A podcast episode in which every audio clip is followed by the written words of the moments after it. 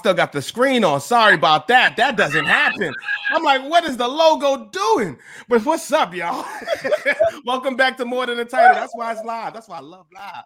You know what I mean? I'm your host as usual, Jarrett Thomas, Chief Revenue Officer at Outside the Box Digital. And you guys know I got my brother, my brethren, your favorite CEO's favorite CEO. Oh, Let's go that way to yeah. that way. that way. For the audio listeners, he's to my right. Your military right. he's ready to pause. I like I'm it. Ready to part. I'm happy to be here, man. We are coming off a successful season, ladies and gentlemen. Yes, We want to thank you guys so much. We're coming to the end of this season. This has been MTAT's best season so far. And we could not By have far. done this without not only the phenomenal guests that come on the show and drop so many gems, man, and just open themselves up and just, you know, give us so much of, you know, they pour into this show and we love it. But the Yeah. fans and the supporters who have been, you know, Yeah. commenting, reposting, we could not get where we are today without you. I just want to say thank you to everybody out there that Thank you, supported the man. show. That, that that gets a come on, that gets a horn, baby. Come on, gotta get a horn.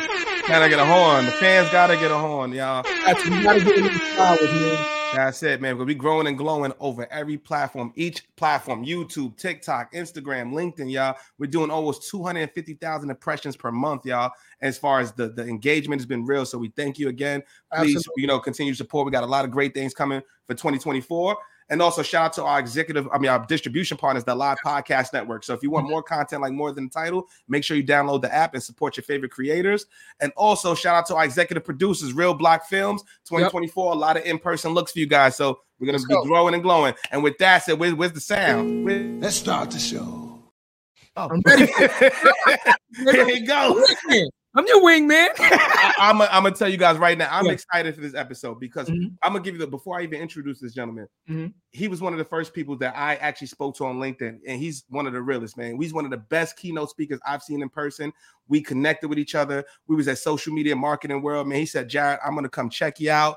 Came to the booth, man. Showed love, man. I went to a show, supported him, man. And and this is what it's about, man. It's about relationships like this. I asked him today, man, can you come on the show? Didn't have to ask twice, man. He said, just give me a time and a date, brother. So I just want to say I thank you, really, brother. And I'm gonna give you a hell of an intro right about now. All right, brother. So this guy right here is a mm. web marketing guru by the New York Times. The story of this brother, he was able to save his swimming pool company, River Pools, from the economic crash of 2008, and has been featured in multiple publications, books, and stories around the world. And is the centerpiece of his best-selling book, They Ask, You Answer, which has mm. been named one of the best five marketing books of all time by Book Authority. Today, he's a highly sought after global speaker and consultant in the digital sales and marketing space, with hundreds of businesses and brands alike to achieve their potential in a rapidly evolved marketplace. And let's introduce my brother, our brother and, and fisherman, Mr. Marcus Sheridan. This is my guy right here. We gotta get hold on, hold on. We gotta get the Give him a horn. Give him a horn. Wait, hold on. Love Hold on. sound effects, dog. Hold on, hold on. And, and then we gotta give you one of these. 'cause I, we about to go to session. class. schools in First session. period. It's in session, man. It's been a while for me For this show, Marcus. feeling that. Thank you for thank, Thank you you, for Chatty. you know coming on to the show. We truly appreciate you, brother. Seriously, man. Like, like I said, man, it's just been it's just been it's been love, man. Just thank you. I Yeah. still remember San Diego, man. I'm Mm. in Hootsuite, and I'm like, man, Marcus. I know one of the speakers, man. I know Marcus is on LinkedIn. I'm like, that's my guy. He's speaking, and they were like, yeah, all right, yeah, that's not your guy. So I'm like, that's not your guy. And I'm literally talking to a prospect. I see Marcus like, yo, where's Jarrett? I'm like, yo, what's up, man? And we did a live before more than a title. We did a live before we started the show. It was two weeks before we started more than the title. We just pulled up the laptop right in the Hootsuite booth and did a 20 minute interview right there live on the spot, brother. And I just want to say I thank you, man, because that sparked the more than the title. That sparked that Yeah. that that There you fuel, man, to get that first season of what we needed to do, man. I just thank you. But wait, Good. Marcus, you, you know you know what they said to Jarrett, right? He was like, "That's my guy. That's my guy." Everybody looking at Jarrett like, What the f- is wrong with this guy? Am I kidding me or what? That's what they did, Marcus. I was like, but I'm, "You don't know him. I'm on LinkedIn. They're like, don't uh-huh, know you him? always talk that LinkedIn stuff. You're not friends." You don't look like your avatar. Yeah, right. Like, You don't look like that. You know, there needs to be a general rule that Right. once your avatar hits like five years old, Yeah. you you are forced to change it. You You, got you, you got you ever you ever had a situation you met someone that you saw online from Yeah. just their avatar and Yeah. then you saw them and like, oh my goodness, that avatar was like 12 years old. I, I, I don't Holy I don't I don't see it on LinkedIn. I see it a lot on Instagram. You Yeah, do hey, see it. Hey. You do see it. I You get do see it. I, Yep. I ain't gonna lie, I had to change mine because um we I guess you call it post pandemic when when, you know um nobody could get haircuts. We couldn't go to the barber. So I Oh, actually that's grew my worse. hair out. Um for like Worse. 40 years of my life. I had a, a the waves and a season design. Never I hate hair with, with a passion. So thi- I had to change mine because I was looking at my old pictures. Like, I don't look like that anymore. He's evolved. I don't look like that anymore. Shit, by the next year, we're gonna look like Definitely Obama if the business keeps we got the Obama grays. Gonna have some grays. they look, Marcus, they call me uncle on, on YouTube. Or, or They TikTok, Uncle. they- he's the Unk Squad. Shout out to the squad Oh, on TikTok, man. They call him Unk. They love his gems. Oh, Oh, Oh, man, You- I you myself. you know you wasn't getting Yeah. away. Yeah, I shouldn't have said know that. Jack have said any other word but gems, jewels. but Marcus, man, let's let's get to you, brother, man. Let let's talk about because your story when you got to River Pools, bro. And you know what I'm very curious about your Yeah. entrepreneur mindset and growing up to that, right? So, so what was life like before River Pools, brother? Can you tell us about what was what was corporate life? Did you work at a job? Did you always have the entrepreneur entrepreneurial spirit? Like, let us know a little bit. You know what's funny is I, uh, you know, so I graduated college, and I was uh, working uh, just like at at a, at a very briefly in Northern Virginia, uh, Mhm. near DC. But I didn't like the city, didn't eh, didn't like it at all, and so quickly. And I was already married, so my wife and I were like, "Let's go back to where I grew up, which is country in in Virginia." very rural area. And my two buddies had just started a swimming pool company. And they came to me and they said, Hey man, you know, we got we just opened up this little swimming pool store. We sell, you know, like chemicals and like hot tubs and stuff. You can manage the store and I and, and we'll we'll install pools. And so I was like, Wow. Yeah, I can do that until I figure out what I'm going to do with my life. Okay. Makes sense. And then like six months later, they said, Would you be a partner in the business? Now, Wow. The reason though Mm, uh, in hindsight, because there's a lesson here that they asked me to become a partner, is because I was like, listen, while I'm here, I am going to do whatever I can to just crush this. And uh, I was selling hot tubs. I didn't know anything about hot tubs, and so I started like learning everything about hot hot tubs, like yeah. all the manufacturers, all the models, all the features, all the competitors. I just learned everything. And uh, I remember like my my two bosses before I was a partner with them, they would walk in and I'd start quizzing them on hot tubs. And they were supposed hmm. to be the ones that knew about hot tubs, and I was a noob, right? And so I started saying, "Hey, can you tell me about such and such manufacturer, where they're from, and tell me their top models, and tell me the top features?" And and and they couldn't tell; they they didn't know. So quickly they knew, like, wow, this guy knows more about hot tubs, at least like how to sell them, Yeah. and we know about them. Right. So I was so passionate about it that they said, "Hey, would you become would you become a partner?" At first, I said no. At first, I said no, because as you all would appreciate, I was like, I don't need those headaches. Yeah. And, Yeah. and plus, at first, it was they said ten percent, and I said, Ah, it, it ain't worth it to me, man. It ain't worth it. I guess one of ten percent. No. Right, right. And then they Marcus, came, oh wait, wait. I don't want to cut you off, Marcus, but never be afraid when you're talking to people and they give you deals that you don't like to let them know. Homie, don't play that. Ten percent. Ten percent. You want me to do all this work for ten percent? wait, wait, wait. Can, can we go back though, real quick? Because you knew all that information. Were you killing it on the sales floor? you know, I was them I was good. I was good, but like I I became great.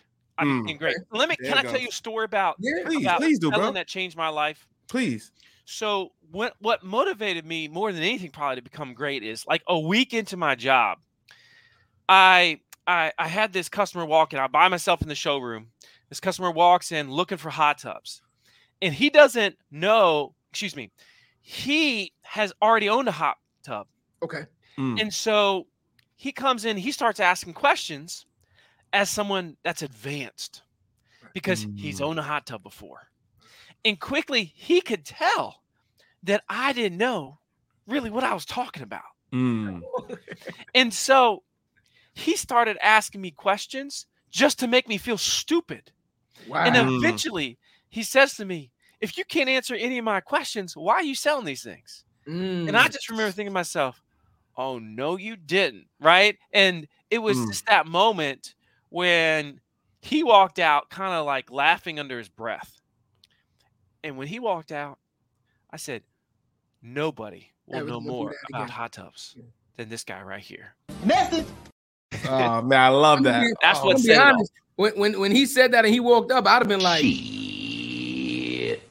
But you- it, it hap- but it happens so frequently, bro. Like it happens in B. I know you know this too, Marcus. It happens so much in B two B. How many? I can't tell you how many times I've been on a call with a VP of marketing or Mhm. something like that. We get to the fourth, fifth stage of sales, and they want to know every intricate detail about your technology.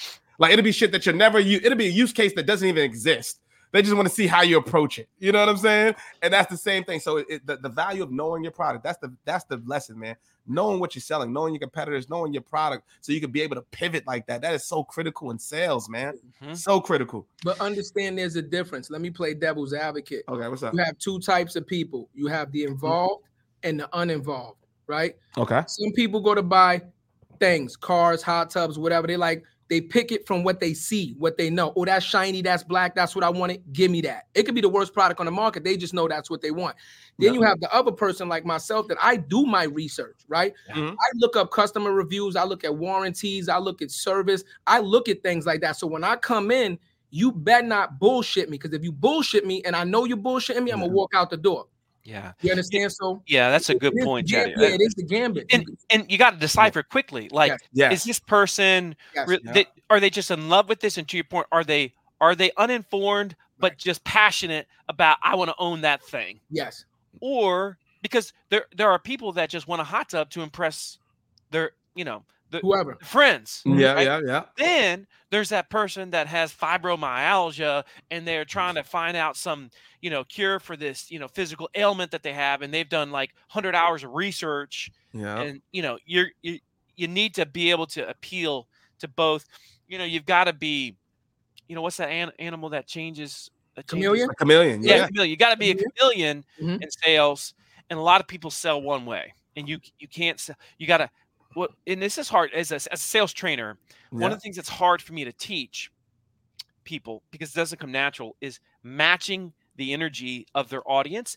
And so if your audience is here, you always just want to be just slightly, just slightly above your audience. Right. Right. Not below, just slightly above. Mm. Essentially right there with them, right? Just slightly above.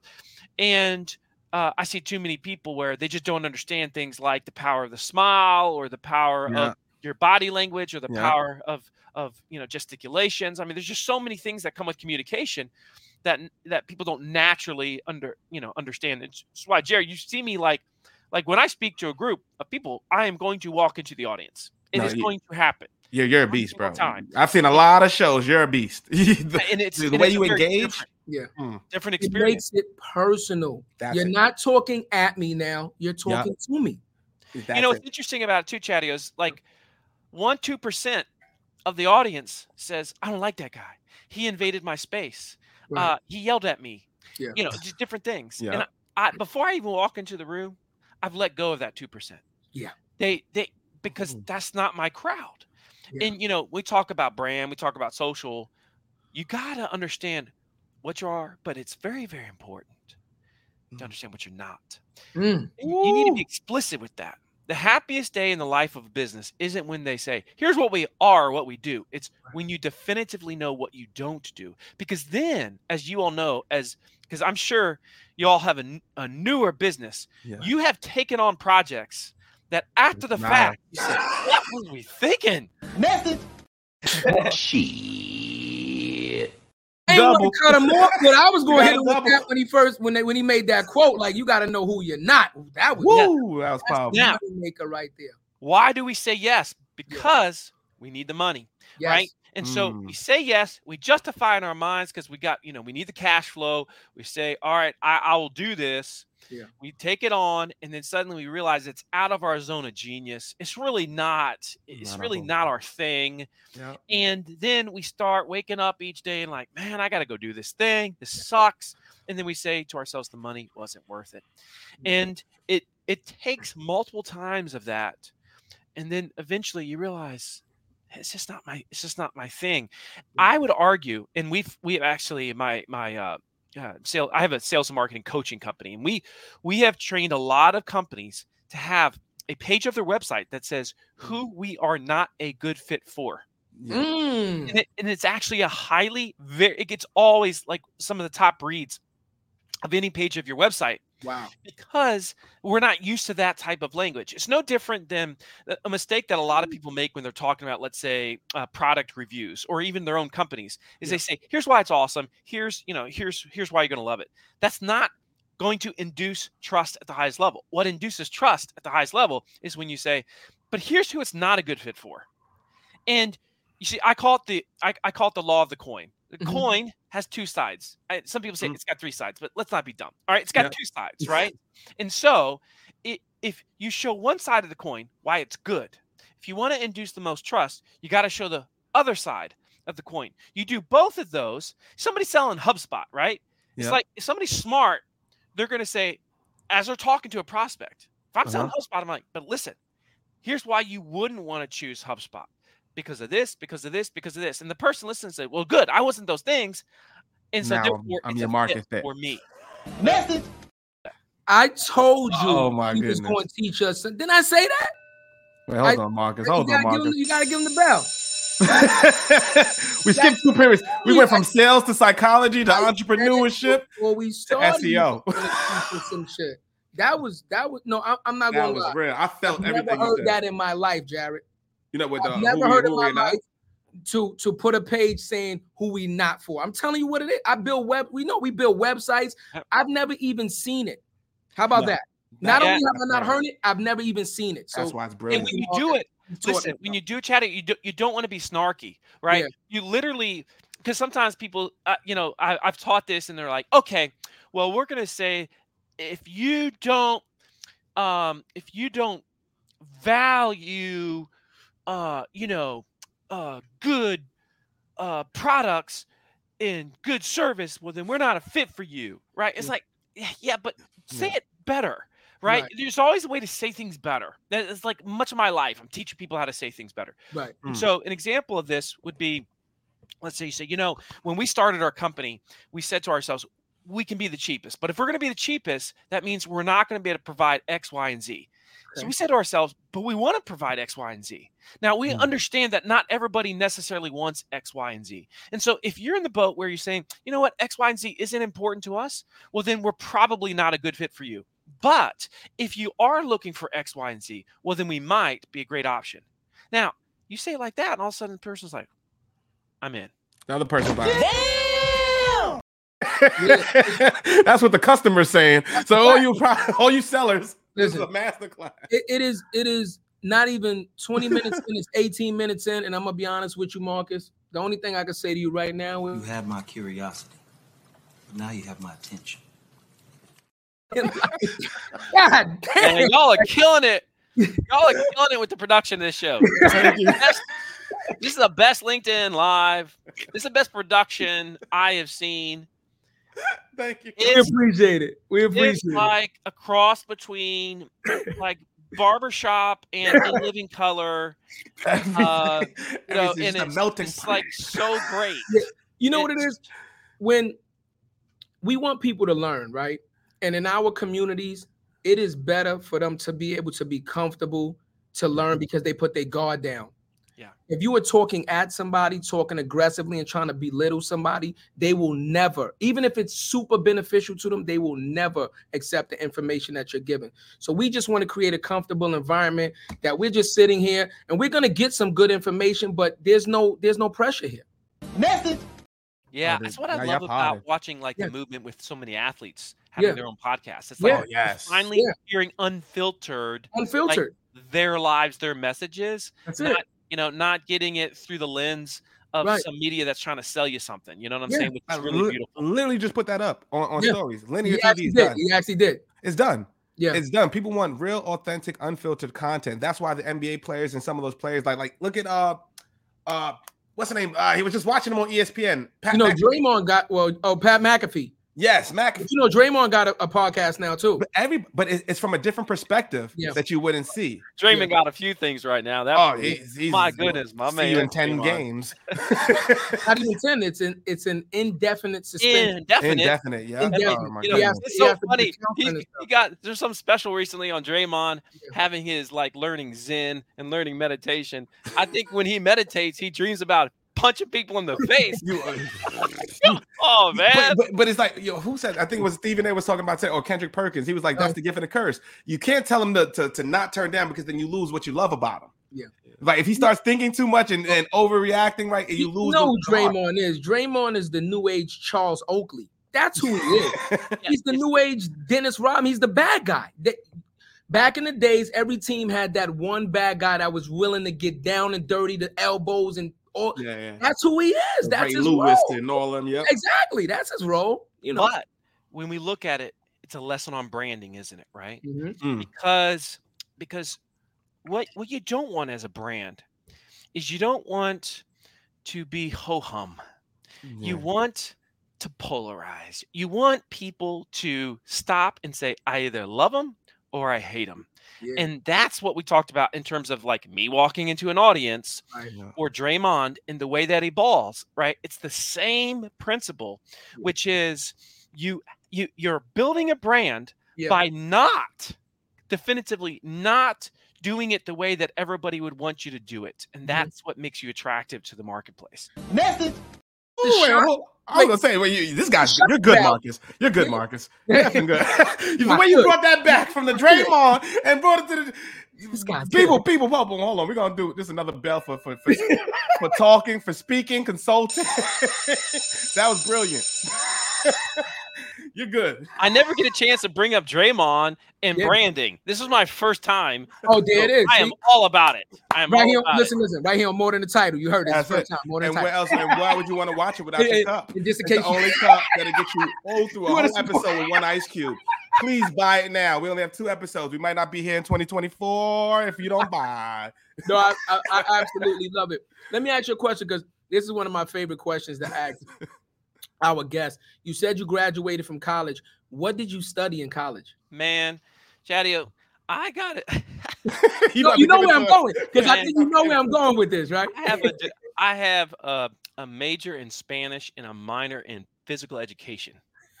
Minor in Spanish. What, what, what made you get the minor in Spanish? I gotta ask you, bro. So no, he said a major in Spanish. A major in He said a Spanish. What? Yeah. So check it out.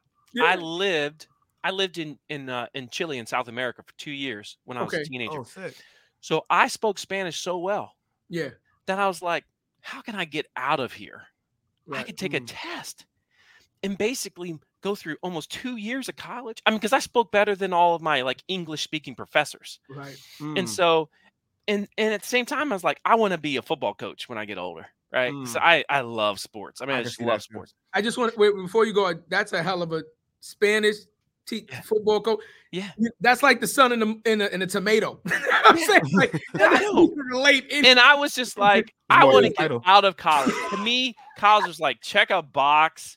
I was Yeah. still, truth be told, and and this is, I know this is kind of sacrilegious to some, Let's go. But at this point, at this point, my kids tell me, Dad, I'm not going to college. I'm like, awesome. What I care about, yeah. what I care about is, you know, there's a great quote by Mark Twain. It says, Mm. never let your schooling get in the way of your education. Message. Ooh, that's I've what never matters to me. that. I never heard Yeah, that. never one. let your schooling get in the way of your education. And and I think a lot of folks have forgotten that. As you all know, just your last year having your own business, right? Yeah. You have learned more in the last year than you're going to learn in 4 years of university. where they force you to take a bunch of electives that you don't care about. The whole model of of university education in the US is completely utterly broken. It is so Message. and I- I bothersome. had to get you. You- you- uh, uh, we gotta add I had fucking to. church bells when you start preaching. we got a new sound for 2024. Gets me Well, well, fired hold up, on, man. hold on. I mean, you know, if we could go, we could go slow. Oh, he's preaching. We, we can lead up for you, Marcus. You know what I'm saying? We can lead up for you, Marcus. Oh, happy You know, we can- You know, if you don't you know He's yourself? preaching. He's preaching that business talk. Make you get the Holy Ghost. We have had that conversation so many fucking times on this show. Yep. so many times. And one thing that you mentioned that I always forget um to mention, and I'm glad you said that is not only the electives, let's talk about the actual fucking scheduling Ooh. of schooling, right? I have a major. Let's say I'm I'm a I'm a brand new freshman or whatever the case may be. I can't even register until the upperclassmen get their classes first. You know what that means? That means now after pre-registration ends, I have to fit my schedule together with the leftovers, right? But guess what? What if I'm in a special program that requires me to Yep. take a certain amount of classes to stay on track with this program? Yeah. You know what happens? Facts. More often than not, students fall behind. They fall behind because you can't get the classes that you want because they're filled or they don't fit your schedule. Yeah, Mm. So I, I- I look at this shit like, what are we doing here? yeah, Yeah. and then you get into six figure debt. Right. The classes you shouldn't be taking. Thank you. Yeah. It's crazy. Marcus, it is I love crazy. I'm, I'm- I'm being honest with you because we have this conversation all the time. Jarrett knows two things that college does successfully introduce you to credit card debt because as you're signing up for classes, the credit card companies are right next to the next table saying, I know you don't have financial literacy, but take this platinum card, even Yep. though I know you don't have a fucking job, and you're gonna buy pizza and run this thing up, and then take this student loan debt that Yeah. you're gonna eventually come out of school owing a hundred thousand and then get a job doing something completely fucking different than That's what you studied. Yeah. Preach, Chadeo. Crazy. Yeah, yeah. So I, I went to actually, you know, you said something. You said something super interesting with branding, bro. And since you're a speaker, right? Yeah. What are some ways that you differentiate yourself as a speaker Yeah. And a consultant for sales, right? Because like, how do you how do you showcase your value for something like sales when you're not attached to a number, right? I'm not in the field with you, so how do you value that? Yeah. So That's I a would say, yeah, yeah. So a, a few different. Uh, a, a great speech is like engineering. You're you're mm. truly you're, you're you build something in such a way that the audience, at least in the way that I try to do it, that the audience at the end looks at each other and says, "Why why are we not doing this? This is so obvious." Yeah. So a great speaker doesn't come across as a genius. I don't want my mm. audience saying, "Oh my goodness, look at that guy is so smart. He's a genius." I want my audience saying, "This is so freaking obvious. Right. Why are we not doing this?" Because Right. that means the message for them was attainable. All right. Now, one of the one of the Mm. core principles that I follow is I teach from a from a question first perspective. So I will engage the audience. I'll ask questions that force them to reflect on their own behaviors. And they're like, Mm. son of a Mm. gun, I am like that. Yeah, that's actually how I roll, right? Mhm. And see, they might argue with me, but they won't argue with themselves.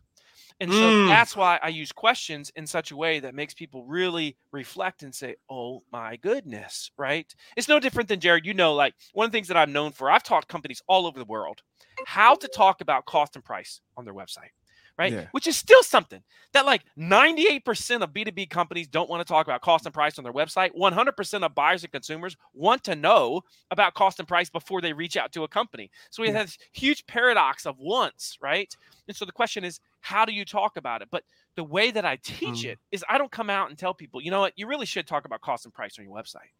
I'll I'll do a, a run of questions where the audience is like, son of a gun, and has a has a mind bender effect. So I would say to you, like, if I was talking to Chadeo, like if you were my audience, I'd say, let, let's pretend y'all are my audience for a second. I'll just Yeah. do a really fast do it. run. Let's Oh no, no. I, I I am your audience. You're you're my audience. Yes, that's I'm true. listening. That is true. You're my audience. Yeah. Right? I'm listening. so here's like, like this is what this is what engineered reflection looks like because I'm going to force you to reflect. So Okay. just pretend that it's you all and a, a whole bunch of people because it is right now, right? Mhm. So I might say to the audience, so by show of hands, how many of you have researched how much something cost online in the last year? Everybody's going to raise their hand, right? Yeah. And when you're on a website and you're looking for cost and price Yeah. information and you cannot find it, what is the emotion you experience? I'm angry. Frustrating. angry, Frustrated. frustrated. That's right. We like to say frustration is the F Yep. word of the Mhm. internet. So why do you feel so frustrated? Because you are the what in that moment? You're the what? Customer. You're Well, the I'm a customer. You're the consumer. I'm buyer, and you're trying right. to give them your money, and they're making it really hard on you. So, in this moment of frustration, do you, as the buyer, do you, as the searcher, do you say to yourself, "Well, I'm sure it's on this website somewhere. I'm just going to keep on looking on this website until I find it." Do you do that? No. Never. No, I don't do that. In Yeah. that moment of frustration, Chadeo, do you say to yourself, "Well, of course I'm not talking about cost and price. They're a value-based business. I'm going to call them on the phone instead." Hell no. Hell no. You know I'm gonna do? I'm gonna That's right. Google the next competitor That's that I right. know fucking sells the same shit, and I'm going to their website. That's right. You're going to keep That's right. searching until what happens? I get what I need. I get what until I you need. Get what you're looking for. And generally speaking, whoever gives you what you're looking for, they're going to get what? They get my money. They're going to get your money. They're going to get your business. And if That's not right. that, at least they're going to get first contact, first phone call. Yeah. Now, by the way, that what I just did, that was a bit. I have engineered those questions over the course of 10 years. Mm. So they're literally perfect to make the audience think that's how I behave. Mhm. It's not manipulation, it is the mirror. I am showing them the mirror. That's what I'm doing. And by them seeing the mirror, now they're not going to argue later on when I say, So why is it that you don't talk about cost and price? Message. Oh, yeah, we- bro, you, yo, yo, yo. Yo, go, let's, on, we, you we, gotta- we, we, about, we about to put our price on the website right now. But like, I went a different route. there's- you got to read the- They Ask Answer to understand that. But Yeah. it's not just putting your price. It's not about putting your prices. No. It's about teaching the world Yeah. value for the thing that you sell. So if like I was you all, you, you all do different elements of of of working with companies on social media, on branding, etc. And so if I'm talking about cost and price, I'm I'm discussing, okay, now listen, if you're looking for a consultant, for an agency that's going to help you with your social media strategy, it's going to help you with your branding, here's what you could expect to find. Here's what you could expect to spend. Like here's some different ranges. Here's the different types of companies. You got to teach people how to buy. That's Yeah. really what we're talking about. And when you teach people how to Hmm. buy, they're like, okay. So you're telling me some companies up here, some companies are down here, and then you can talk about, and here's where we are. But that's only like 20% of it. 80% is the industry. And that's how you define value and value proposition. Um, Message. you sell, you sell, Message. you sell more by teaching them how to I'm, buy. I'm, I'm not lying, Morgan. Shit, I knew this was going to be a dope. ep- You know, I, I'm not going to lie to you, right? that was One real. of the things, and I talked to Jarrett about this the, a lot of the times, right? We talk real with each other, right? Like Yeah. there's no fucking fluff between us. Yeah. Let me tell you something. One of the things that I enjoy the most is meeting intellectually intelligent people. I'm not being funny, but I'm just I'm I'm keeping it a hundred.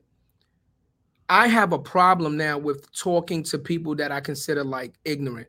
Yeah. You understand what I'm saying? Yeah, because do. I, talk to so many fucking smart people and it just fires me off and it inspires me. yeah, I'm like, wow. Like I didn't know. And it gets you excited to fucking learn.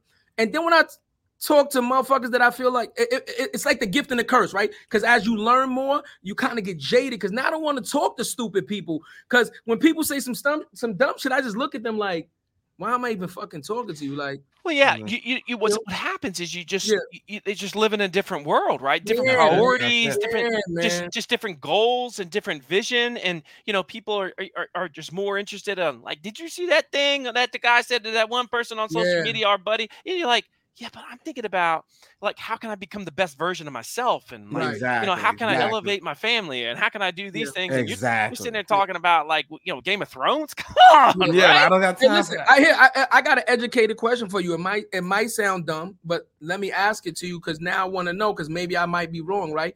Is a hot tub the same thing as a jacuzzi, or are they classified as two different things? it's a great question man Mm. uh they essentially would be the same thing Okay, Jacuzzi is one of the most known brands. They Okay. really started the industry of hot There you go. tubs, All right? right. And so Ah, it's kind of like Kleenex, right. right? Yeah, and tissues. yeah. It's pretty much the same Okay. thing. Because I I That have a makes sense. jacuzzi, but we call it. I've always known it as a jacuzzi, right? Mhm. But to relate to you, my my main background is construction. When people say, "Oh, I want a sheetrock wall," I go, "You want a drywall?" They go, "No, I want a sheetrock." I go, "Sheetrock is a name brand. That's not the name of the product. It's That's a drywall, but sheetrock." But everybody calls it sheetrock. Right, is the one of the major players. So I understand exactly what you're saying. So thank you for that. You see? Can See you walk that- around on them stilts, Chadeo, to do to finish drywall? No, I'm, I'm gonna be honest with you. Like, I don't do. I'm a high level manager. I just point and yell at motherfuckers and throw them. on. I'm gonna be honest with you. Like, I don't. Could I do it? Yes, I could. But I don't. I've been in this thing 22 years. You know what I mean? I came up from the apprenticeship. I don't. Yeah. I don't physically work no more. I refuse to go to work physically anymore. I'm just being honest with you. Well, like, yeah, I mean it's unsustainable, right? It's unsustainable. You can't you can't do it. You can't do No, it forever. yeah, you know that and the fact that like like with your class, like I talk to myself and I go, why am I still doing physical work when I have 20 years of experience Yeah. on the job training and I'm almost I'm a year short of my double degree on engineering and construction management. Why am I still doing physical work at Yeah. 44 years old? You understand? Like No. let- mm. let some let the young guys come in and do it. My job should be supervision because I have Right. the practical application knowledge and the school trained knowledge to do so. Yeah message. So I- I- Message. Message. I, I want to go back to the Jedi mind trick, bro. I want to go back to that just for a second. The, how do you craft that, bro? You said it took ten years. Can you, Yeah, if you don't so- mind walking us through the process of Yeah. crafting that? Yeah, I'm happy to do it. Mhm. Whenever you're looking to teach a principle to someone, the first Right. thing you have to do, and, and and I've got a book coming out later on next year about this very thing, and I think it'll it'll just crush. I mean, I think it's going to be a million plus dollars. Give you air horse. Fly past that. Don't fly past that. Please let us know what the name of your book Yeah, is. yeah, yeah. Well, that is still in the work. Oh, okay. work, right, right, Okay. right. we got you. Um, and so, so it's a it's a book on how to have transformative conversations. And the way, of course, that you do this, and this could be from a stage, this could be uh, with a team member, this could be with family. It does, it, the principles of, of transformative communication they don't change. Mm. Now, when you are explaining a new principle to someone or a new behavior, the natural human way is for them to disagree. Now, the great communicators, they can put themselves in the shoes of their audience and they can say, where are they going to resist? What are going to be the mental exit doors? The hmm. exit doors of the mind that they're going to want to walk out of. Where are they going to want to say, nah, this doesn't apply to me. I'm different. Now, once you identify those, now you say, how do I get in front of them? Now, what I Mm. call that is is vanguarding. That's the that's the phrase that I use. It's it's it's one it's part of this framework. But vanguarding, just as the general knowledge, was the in- initial part of the Roman army Roman that army. went into battle, Mhm. and they formed a V when they went into battle, like the tip of a spear. Right. So Yeah. they were the first ones to go in to solve the problem or, or Mhm. to go to the battle. So when you vanguard in life in communication, you're saying, how can I get in front of an issue? It's no different than let's say we're having a sales conversation right now. Mhm. One of the most important vanguards of a sales conversation is what I call the honest agreement. So let's say, Jarrett, you and I were meeting with a, uh, for a sales meeting. I Mhm. might say to you, now, Jarrett, before we get started, I know, you know, I know we're going to talk about a lot today, but there's something I want to get out of the way, and that is this: as we're discussing things, it's incredibly important that you are as honest with me as possible. In other words, you're not going to hurt my feelings with anything you say today. The only thing that's going to hurt my feelings is if you're not honest. And at the same time, I'm going to be honest with you. And if we're both very honest with each other, we won't make any mistakes whatsoever. So, Jarrett, will you commit to being explicitly honest with me in our conversation today? Absolutely. And then I wait for you to say yes. Now that's called the honesty, or or I just call it the honest agreement. Now, I do that on any sales conversation. I do that on a one-to-one where it's an important meeting with someone. I'll do that when I talk with my kids. It's we're setting the stage to be real and honest with each other, and we're going to agree to it at the beginning. That's a vanguard. Because Mm. otherwise, we might be hedging and we still might hedge. But if you agree to not hedging, then there's magic. Message. Wow. There's one other major. Hold on, I got hold on. We go Listen, psychology, sales. fifth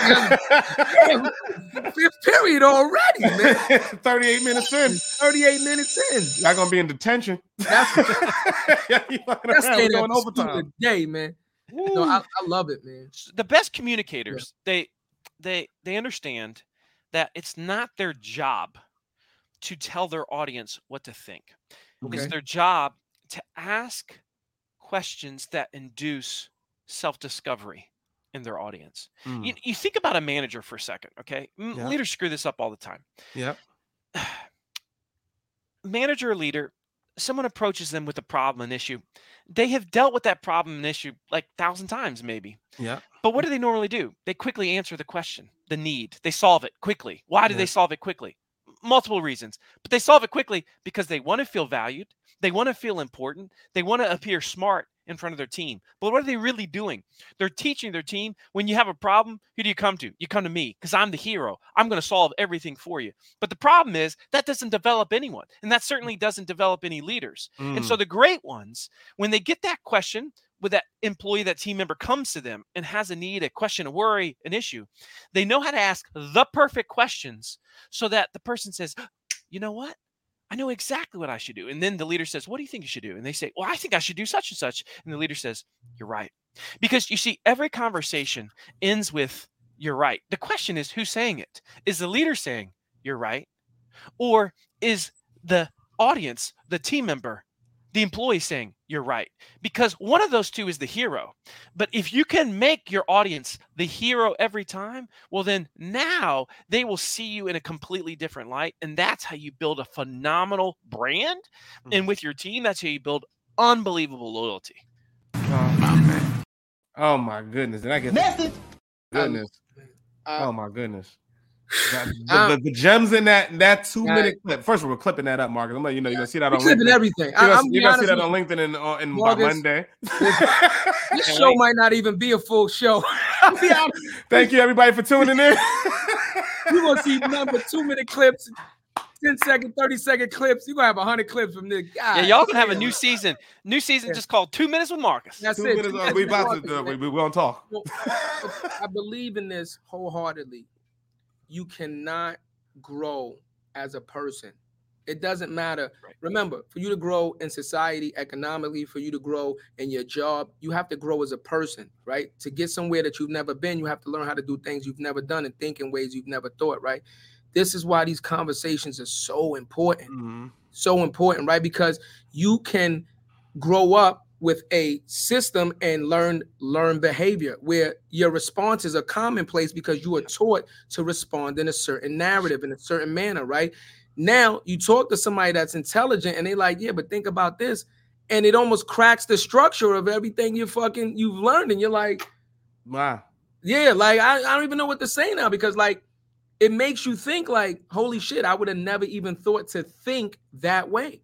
Absolutely. People But just the- go. Let me give you an example. Like this Mhm. is a this is like a, a really simple one to understand, Jerry. You asked like speaking question. So this is a Yeah. good you you both have seen lots of audience Q and A's after uh after some type of talk before, right? Yes. And um and so I can recall one time I was uh I was speaking in like Salt Lake City and it was like a probably audience like four or five hundred people. And and uh this gentleman I'm getting to the end of Q and A and this gentleman raises his hand and he says he said Marcus man this is man this is so great man I mean I just this is so good. All right, so here's my situation, Marcus. I got this and this going on. Based on that, and based on all you taught today, what do you think I should do first, man? When I get back to the office, what do you think I should do first? Now, 99% of speakers are going to answer the question. Right. And that's because they want to be the hero. Yeah. But when you understand this mentality, and we call this question first, like I live my life in a question first way. I'm always thinking, is it possible that I start with a question here Mm. so as to induce this self discovery, to make the person the hero, not myself? Mhm. And so in this situation, um, I said to him, I said, What's your name? He said, We'll call him Chad. Chad. I said, Chad, you know, it's interesting. I have actually noticed you as I've been speaking to the audience today. I've seen you taking notes. I've, I've watched your energy and I'm feeling your energy right now. Now, I'm going to answer your question, but I have a sense that you have an answer as well. So if you had to say to me what you feel like you should do first when you get back to the office based on what you've heard today, what would you say? And then he gave me an answer. And I said, and that's exactly what I would have said. Folks, let's give Chad a huge round of applause. And you see, that was the end of the Q&A. Who was That's the, oh man, that's brilliant. who's the hero, right? Chad's the hero. Chad's the hero. And see, that's where it's at. If I just give him an answer, there's there's there's just no magic there. Yeah. But by me saying, I'm going to give you an answer. Now, by the way, was my answer what he His said? answer, nah. No, no. But see, it didn't matter. It didn't matter. Right, right. You see what I'm saying? I love it. I love Absolutely. I love absolutely, it. absolutely. I love it. I can't And wait to guess use what? it. In your defense, you didn't have the, the conversation with the let's be honest with each other first. Well, Everybody's the hero tonight. But the answer, the answer that he landed, that we land on, that's what the one he actually needed. It's Yeah. not so important that he does it my Yeah. way. What mattered that he did the work to come up with it himself. Now he owns it, and he's way more likely to do it because he said out loud Here's what I think I should do. Mm. Oh, that's Right? nice, man. Yep. So now it's his. It's not mine. It's his. That's a big, big deal. That's a big deal. You know, my kids come to me and they're like, Dad, you know, I got this problem going on. I said, All right, you ready to work through this together? Like, Yeah. yeah, Dad, let's work through it. I'm not going to tell them. They know we're going to go on a journey, baby. We're going to go on a journey I like that, man. I like it. because this like way it. they become prolific problem solvers, and ultimately they're going to be great leaders because of it. Mm. Mm-mm. I, I, can't, I can't get to the button. I thought you. I didn't want to double. No, no, no. I thought he was gonna keep going. I, I, Message. Oh wait, and for you, he thought he was. I Like, thought he was gonna keep thought,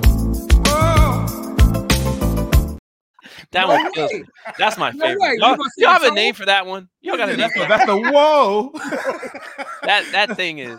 so so you know eh, you know in our culture right you know you can't say something that might sound a little a little suspect or, or things of that Shout out to nature. our community over there. Right, yeah, yeah, rocking with us. yeah so you know if you say something that that says you know sounds a little abnormal you might get hit with the Hey yo.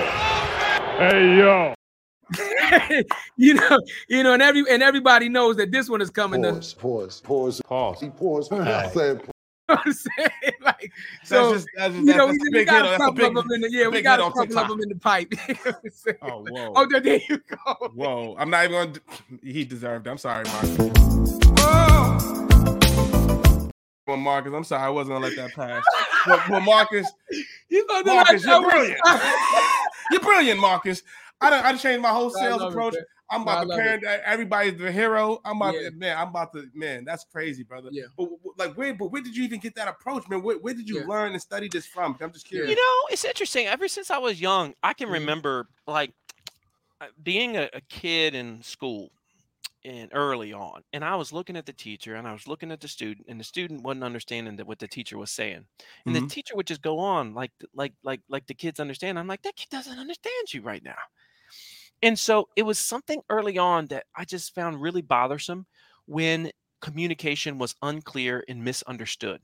Mm, And so much of my life has been about boiling stuff down to very, very simple ideas. If you take uh you take my, you know, the book that everybody knows me for, they ask you answer. Mhm. I said, listen, let's let's not even worry about calling it content marketing. I want you to take every question you've ever been asked by a potential customer and address those questions on your website, on social media, through text, through video. There it is. That's your strategy. And people were like, oh my goodness. So you're saying all I got to do is brainstorm these questions and then put those answers on my website and I'll get an explosion of trust, traffic, leads, and sales? I'm like, yes. Didn't call it content marketing. And see, Mm, it exploded because of that. People were like, I, you know how many times I've heard over the years people say to me, Marcus, I didn't understand really what content marketing was until you explained it. Because you see, I didn't try to sound smart. The moment you try to sound smart, you start to look stupid. And I'm not kidding. mm. So Mm. somebody once told me a phrase. I love this phrase. It's dumb not to dumb it down. Now, you might at first say, what? But you see, the goal I'm isn't to down. sound smart. The goal is to be understood. Communion, communication. They go together. There's a reason for that. It's like, ah, I get it. I get it. I understand that guy. It's dumb not to dumb it. Message. It's dumb not to dumb it down, and that go that could go for communication. I go for music. I go for a lot of different arts just to break it down a message in a way that's that's understood and received by the masses, bro. Like that's that's brilliant, man. Yeah, that's why a lot of the social media posts that you see that go viral, Be the one It- sentence. they're just like the most simple things. I'm like, Mhm. look at look at Simon Sinek. Yep, yep. It's like what, how, why? Little circle in the middle. Genius, right? It's like brilliant. we- Simon Sinek didn't say anything like we've never heard before. He just drew three circles better than anybody's ever drawn them right to Mm, explain and show the idea. And so mm. when you can, it's like uh, none of us are really saying anything new. right We're just saying things in a package that is either easier or harder to understand than the next person. that's So it. I'm obsessing about how to say it in an easier, more understandable way. That's what I'm thinking about. And which is how you brand yourself, and that's how you give- put on a great experience, and that's how you drive your price up. That's that's That's it. amazing. Mm, That's mm. i Love that. I'm gonna be honest with you like i Love that. Oh. i'm not i have to take everything that he said so far and really just think about how i talk to people now in general seriously. I mean, because it, it really because I'm listening. I'm not hearing you. I'm listening, right? Because there's a big difference, right? I'm Mhm. listening to you and I'm absorbing what you're saying. And and you know what they say, like take what what's value to you and throw the rest away. But I'm not really throwing anything away because you're making it so simple that everything makes sense. Like you said, But- it makes sense to me. Like and and then I can reflect and say, well, maybe this is why I can't communicate with this person because I'm I'm making it too complicated. Maybe I gotta dumb it down and be like, okay, buddy. but don't be patronizing, right? No, I'm just Yeah. but, What but you do have to. you like but to it- I think it starts with your goal. The goal, Chatty, is Yeah. not that I want to impress this person. right. The goal is, man, I just want to have an experience with this person right now. Yeah. where We both are in the same. Remember, we talked about like that. we we match their energy, right? yeah. and and and and this is something just a lot of people don't don't understand i already know that you all get it i mean you you all get this and you know you i'm constantly trying to help people like even salespeople i'm like man you just don't what where's your smile i still feel you right Exactly. Just It's like- oh, this this product doesn't suck right it's like be happy you know move your body a little bit like get into this yeah. and, this, and people say all the time, this is a, a trap that It's people real. say. That's just not who I am. That's not who you are. Let me let me let me give everyone here a little clue about something. I, Jarrett, Mm. Chadeo, we're all being performative right now Right. Mm. because 100% of communication is performative.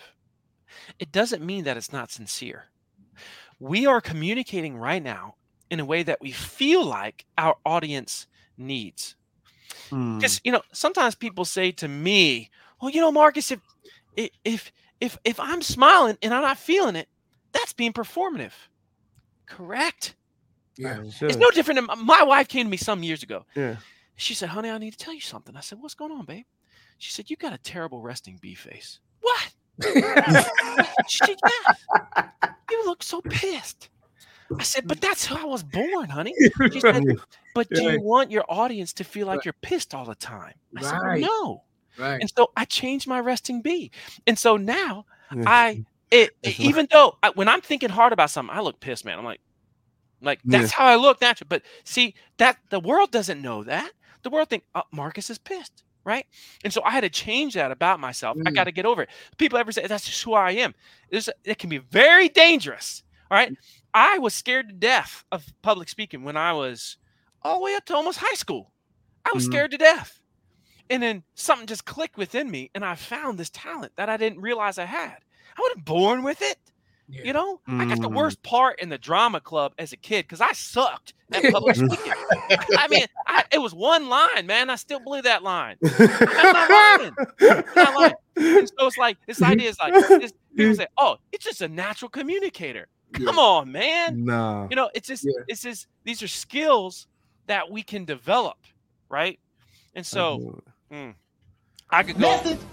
Oh, you, you, you know, this is a sales masterclass. Yeah, I love it, man. this- Now, you know, I was gonna ask him that. I don't know if you was gonna ask him Yeah. that. Like, how did you get into the public speaking realm? Because again, um, I don't know how Virginia is, but that's not a class taught in our public school It's system, nowhere. right? I actually took a public speaking class um, when I got my degree in college. It was a requirement for my business degree to do public a public speaking class, and the final was give a presentation and stuff like that in Yeah. front of the class.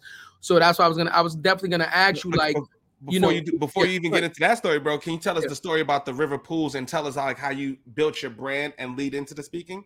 okay, yeah, let's do it. Yeah, you know what I'm saying. So to give the audience Yeah. context, like because he was at river All right, pools. I'm gonna. was- I'll I'll try to cover everything here. Uh, All right, cool, both those cool. Questions please, uh, bro. at the same time. Thank you. So when I was uh, in South America, I was a missionary for my church. Mm. That's where I learned Spanish. And it was during that time, I was like 19, 20 years old. I was incredibly effective, wildly effective. And I was like, Mm. eventually I got to the point where I was like, what am I doing that other missionaries aren't doing? I knew it was, I was communicating more effectively. And I started to analyze it at that age. And then I started, I was asked at 20 when I was in South America, uh, the, the, the guy that was the head of our area, because there's like 200 missionaries at the southern end of, of Chile where I was at. He says to me, he says, Can you teach all these other missionaries how to teach like you teach? Mm. And I Mm. said, okay. And that's when I started really thinking about how am I teaching? Well, why am I more effective? When I was done with that and I came back to America, I said, speaking is supposed to be what I am, am going to do with my life. But you see, if you don't have a story, it's kind of hard to get stages. And I didn't really have a story yet. Mm. And so magically, I this is how fate works, right? I fall into this situation where I become a pool guy. I don't think I'm going to be a pool guy. I don't think I'm going to stay. Right, right. But by the time I'm 22, like, you know, I become a pool guy. And I'm like, okay, I'm going to figure out what I'm going to do with my life, but I'll do this pool guy thing for a while. I become a partner. Then fast forward, I was 2001, 2008, economy collapses. I think I'm Mm. going to lose the business. Me and my two business partners, we're going to lose our homes. We're going to file bankruptcy, all this stuff. Wow. And so that's when I started to really research the internet. And I said, man, this internet thing, I got to figure this out. And I started seeing all these fancy phrases like inbound marketing, content marketing, social media. And what I heard in my simple pool guy mind was, okay, so what you're saying to me is if I just obsess over my customers' questions, worries, fears, issues, concerns, and I'm willing to address them on my website through text and video, I might save my business. I can do that. And so I gave it a name because you should Mm. give stuff name. They, I called it They Ask You Answer. All right. And suddenly I started to see an explosion of traffic and lead generation to the website. I'm like, this is amazing. Everybody should know about this. And so in November, so I started that in March of 2009. In Mm. November of 2009, when I was uh, I was turning uh, 30, uh, 32 years old, 32 years old, I said, I'm gonna give myself a birthday present. I'm gonna start a personal blog. And I'm going Mm. to start writing about my business thoughts outside of pools. I'm going to start writing my thoughts about all these things that I'm doing on my website because I think everybody should know about this stuff. And this is stuff's cool. right. Right. So I started writing. And then within about a year, year and a half, people started saying, Hey, man, can you teach my company how to do that? That thing you did with your pool company. I was like, Yeah, sure. I'll teach you. And then I started having a couple stages say, Hey, can can you can you show us that? Like, can can you share that story on our stage? And as soon as I got one stage, man, that was like a good stage, I was off to the races. I mean, I was off to the Mm. races. Can I tell you how I got my first gig ever though? This is a cool Please, please, right? Please, brother. you know, sometimes I think we just kind of wait for the world to come to us. But you know, there's this like there's this great quote that said the the the world will turn aside for the man or woman who knows where they are going. And I can recall that I was uh I was I had never given a a a a sp- like a big you know business speech Right. and I was in the pool and spa industry, as you know. And so each year I would go to that uh, big industry event, and they'd have speakers, and I'm like watching them. I'm like, man, I can do that, man. I, I should be up there. And so I said, well, stop complaining and do something about it, dude. So I found out who the lady was that uh, gets all the speakers for the event, and she's at the event, right? And so I go to the event as a paid attendee. And I find out where her office is. And I walk into her office. I know her name and I have this like her name was Tracy Ballou, right? That was her name. And I walked into her office and I said, Tracy Ballou, my name is Marcus Sheridan, and I'm the best speaker you've never heard. And she said, hmm. Are you never?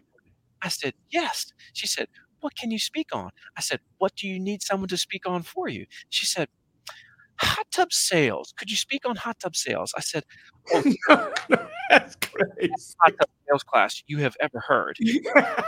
She literally said hot tub sales. Hot tub sales. believe it. She That's said, Hot tub sales. That's She said, How do I know you're good, Marcus? I said, Funny you should ask. All right, now I'm going to date myself. Right. And I pulled out I pulled out a DVD. And see, we were one of the first swimming pool companies to send a DVD to leads, to In home prospects, right? yep.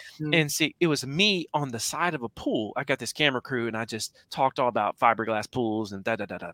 Right. I said, You see, I want you to watch the footage on this DVD. I did this all in one take. The videographer said, Where's your notes? I said, I don't need notes. I'm just going to talk to the camera. He said, Okay, but this doesn't generally work. And so I did that. And so I gave it to her. I had that in my back pocket. I was just hoping that she was going to say, "What's the proof?" And I gave it to her, and uh, she said, "Well, how much you going to charge?" I said, "I won't charge you anything, but if I'm good, I'll charge you next year." She said, "Okay, let's see if you're good." Message. Oh my goodness. that was Oh my crazy. goodness. And two days later, she said, "You ready to come speak at the National Pool Spa Convention?" I said, "Yes, I am." And I was the youngest speaker they had, and so that was, you know, that was like putting my foot in the door, baby, and it was so fun. Oh my goodness! You know what's so crazy? I don't even know It's so funny about it because Yeah. our first convention as an OTB, we did the exact same thing. Oh, you talking about Podfest? Yeah, first of all, you said you said a bunch of things, right? First, you Yeah. said the universe. You Yeah. said the universe turns. The world so- will turn aside for the man or woman who knows where they're going. And a young lady, Shira Abel, said the same exact thing, different worded differently. Energy goes where there's clarity. Mhm. Mhm. And it's almost the same exact thing. If you know what you want, then the world is going to make sure it opens the door if you put in the work and do the right actions. But for us, bro, it was the same thing. Us going into Podfest, it's a uh, festival for podcasters, 10,000 people. First day we go in, and we we first of all we booked the trip on Tuesday. We just found out about it Monday. Booked it on Yeah. Tuesday. Was there Thursday. It was the Wait, craziest shit Tell, that ever tell the full story. I didn't know shit. I'm Didn't I- know I- nothing. I'm full transparency. I didn't know shit. We just opened the company a month, Marcus. We Yep. just hit our first year anniversary a couple of weeks ago. yeah. I opened, we opened the company in November, December-ish. Before January, Jarrett's like, we gotta go to Podfest. I'm like, what the fuck is a Podfest? I knew nothing. He's like, it's, it's don't worry, we gotta be there. It's someplace we gotta be. And I'm like, for what? And, and for additional lost. context, I had no clue we needed to be there. It just was we got free tickets and it was a Yep. podcast festival. Yep. And we had just started the show. Yeah, Uh, season three, we're like, we just got to be there. Let's network. Let's see what happens. he said that. He's not lying. Let's just see what happens. We go said- down there. Day one, we're like, yo, you know what we need to do? We need to speak. Who is in charge of the guest speaker? Yes. Because we need to talk to them. We need to know. We need to let them know our story. We want to help so many other people. Because there was one thing missing on that whole entire festival lineup, and I watched and listened to every single one. Was LinkedIn. Yeah. Mm. Everybody was talking about podcasting, but nobody was using LinkedIn as an avenue of distribution. Right. Oh, nobody thanks. was working on it. It was crazy. That's a fact. So me talking about, hey, you know, I just, you know, was on my couch sitting Indian style, and I fucking called people, and uh, we closed two two million dollars in sales without a cold call or email. Yeah, can, can we speak? Can we tell our story? Can we do this? And now we're going there in next Yeah. a couple of weeks. So if anybody's going to Podfest, we'll be down there January 25th to 28th. Is our first speaking engagement as OTB, which is crazy. But you said the same thing. We had a list Awesome. of things we wanted to do, and we had to find the Um, guest, the uh, person who did the Let me, event. let me just confirm this so we're on the same page. Like I said, I didn't know nothing about this, right? He said, Mm-hmm. Cuzzo, can we make this happen? I said, Well, shit, if you say we need to beat it, it's about having trust, right? Again, Right. Yeah, yeah, not yeah. thinking I look, I've just so you know, Marcus, I, I own two or three other businesses. I've been in business uh, as an entrepreneur for a very long time, right? When my cousin came to me and asked me to help him open up OTB, because I knew that his work ethic was what it was, it was no hesitation, right? But I knew nothing about podcasting. One thing about me is if I know something, I'll tell you I know, but if I don't know, I don't know, right? I I went there on the strength of well, shit, you know it, and if you say we need to be there, we need to be there. We came up with a checklist. He said, "Cuzzo, let's make sure we get at least these things done during this trip, and we'll be okay." No lie, we did everything on that fucking checklist the first day. First day, first three four hours. We was, First ready three, we, was we was we was having liquid lunch by two. Absolutely. we, went, we went from Right behind walking you in, fools. we, we went from walking in, getting our badges and our passes to being walked into the back rooms, being introduced to not only the moderators but the curators of the whole organization, emails, and we were connected. Immediately. It was so crazy that by day two, when we would even walk into a room, now mind you, they're doing this podcast, they're on stage, it's dark. We would walk into the room. If the speaker seen us walk into the room, they would come off stage like, there they go, right there. Now you guys come to the the love was It was crazy. amazing. Amazing. Amazing. I've never That's seen awesome. anything like that. It was crazy, man. and we and we did that. But it, you know what it was though? We went there. I'm gonna be. I'm just. You know, we don't believe in faking the funk. Yep. Yeah. They call me pastel chatty. I wear a lot of bright clothes and stuff like that. You know, that's my personality. I'm always like jovial. I want to have a good time. I've been through enough bullshit in my life and enough heartache to be fucking angry all the time. We went there. I got on my colors. Jarrett got his smile, his attitude. He's talking to people. I'm talking to people. And as we're talking to people, our energy is bringing everybody else to us. Mhm. And they're like, a- and we've I've had I've seen and we've got this recorded. People walk up to Jarrett like everybody's talking to you but me. Who the fuck are you? That that it was amazing. Hello. but it was the energy because it was Energy. it was infectious and one person talking to and we were holding like mini town halls and it was just amazing and i say all of that to say that you are absolutely right. One year into business we went as patrons. We we already booked for the show. We have a, our flight in from everything's booked. We will be going back speaking on stage more than a title. Second time there first time as a patron second time as a speaker. It is possible. No, it is possible. I'm, you know, what I'm saying, Marcus. So, like I said, a lot of the things you say because we, you know, we are living this, and this is why I think that what you do is so effective. So powerful. Because, like you said, fuck lying to everybody else. You can't lie to yourself. We know what we that going through. real. Yeah, that yeah, we know what we going through. So when you say something that resonates to we know exactly what we going through, you would just have to be an idiot to ignore that shit and be like, nah, fake news. Yeah, but I'll give you additional context, Marcus. You and I spoke about this at Social Media Marketing World. I would ask you, bro. I was like, man, how, how much can you command for speaking? How Yeah. much you do this? Because I would think the same way. Like, man, I just give me a shot to get on stage, man. You were like, man, once you get in there, you do this, that, and, and to be able to have this conversation with you. I think it's two years now, bro. Mhm. I think it's almost almost two years to the date, man. We was in there in March, and, and be like to tell you that story, man. It's, it's awesome, man. So like, I appreciate the side stuff. You, no, of course, of course. No, no, I- but give yourself credit because another thing, Mark, is like, I'm, and, and again, I don't, I don't mind giving credit where credit is due. facts. We go to events and Jarrett does like a mental vision board. This shit is like crazy. I'm not being funny, cool. right? Yeah. Jarrett will be like, Cuzzo, we're gonna meet this person, this person, this person in three months, and we're gonna make it happen, and we're not fucking taking no excuses. And the shit happens. No, like a domino effect. Like we'll meet one, he be like, look, that's one, checked off the list. Then we'll meet another, that's two, check. And it happens like that. But you know why? Because he puts that energy out into the world. Mm, right. Yes. He knows what he wants and he's not afraid. Like we've been in situations where we don't know people and that, and I'll walk up and he'll walk up. My name is Jarrett Thomas, more than the title. What's up? What we talking about? And he will interject himself into these circles because he knows this is where we need to be. There's no fear because the worst you could tell us is no. No, man, That's that's So we awesome. go there and we work the fucking room, Marcus, and we work the room and we let them know that we're professional, but we're here to have a good time. But we here to let you know who we are. We didn't come here for no reason. Yeah, but we used to work. I Yeah. used to, w- w- to give you. I I was working the room when I met Marcus. Well, oh, I, see, I there you go. as soon as I met, as soon as I met you, Jarrett, I'm like his enthusiasm is contagious. yeah, yeah. That's it. Tell you, yeah. That's it, man. And it was genuine, bro. It was, I was so happy to see you, man. It was like uh, shit. You actually came and see. You didn't know me. Yeah, You knew me. You knew me from LinkedIn. Like we did not Yeah. know. But We you had never great met. energy, and that's all that Yeah, mattered to and- me. Is no, I it's could the- just feel it. It- It's the fact that you came, bro. You came by the booth to say, "Hey," and that meant a lot to me. So I'm like, Yeah. man, this is sick, man. I'm I- I'm grateful for that, and that's why I love LinkedIn is be able to have those relationships. I'm, I'm saying it's like we went through the we went through the ringer, man. We put in a lot of work, but it's those little nuggets, the little gems every now and, and across the journey that make it like, oh man, that helped mold me to do this. That helped me do this. That gave me the wind to be, say this. If you can do that, why can't I do it? You know what I mean? And it's Yep. that, and that's little conversation we had, man. Yeah. I appreciate it, man. Like this, Yeah. this is a sales masterclass. I'm, cl- I'm No, chipping it- this, I'm clipping this whole shit up. No, it, it, it, it, it definitely is. You know, um, one of my favorite sayings is, you know, to be a great leader, you got to be a phenomenal follower.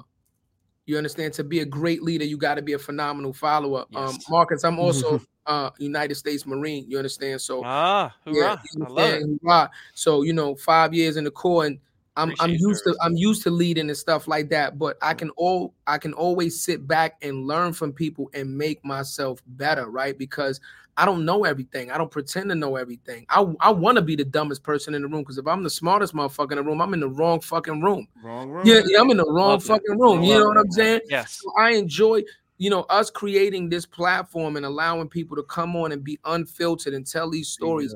I promise you, you don't even understand the ROI of who you are influencing Yeah. in neighborhoods that will see this and listen to this, right? And be And like, like, wow, holy yeah, you are changing, you, are ch- you changed my mindset, and I'm already established and successful, and Jarrett's already successful. We have accolades. So imagine the people that are not as successful as us I hear that. that is hearing this, you're gonna you're gonna help change their lives, man.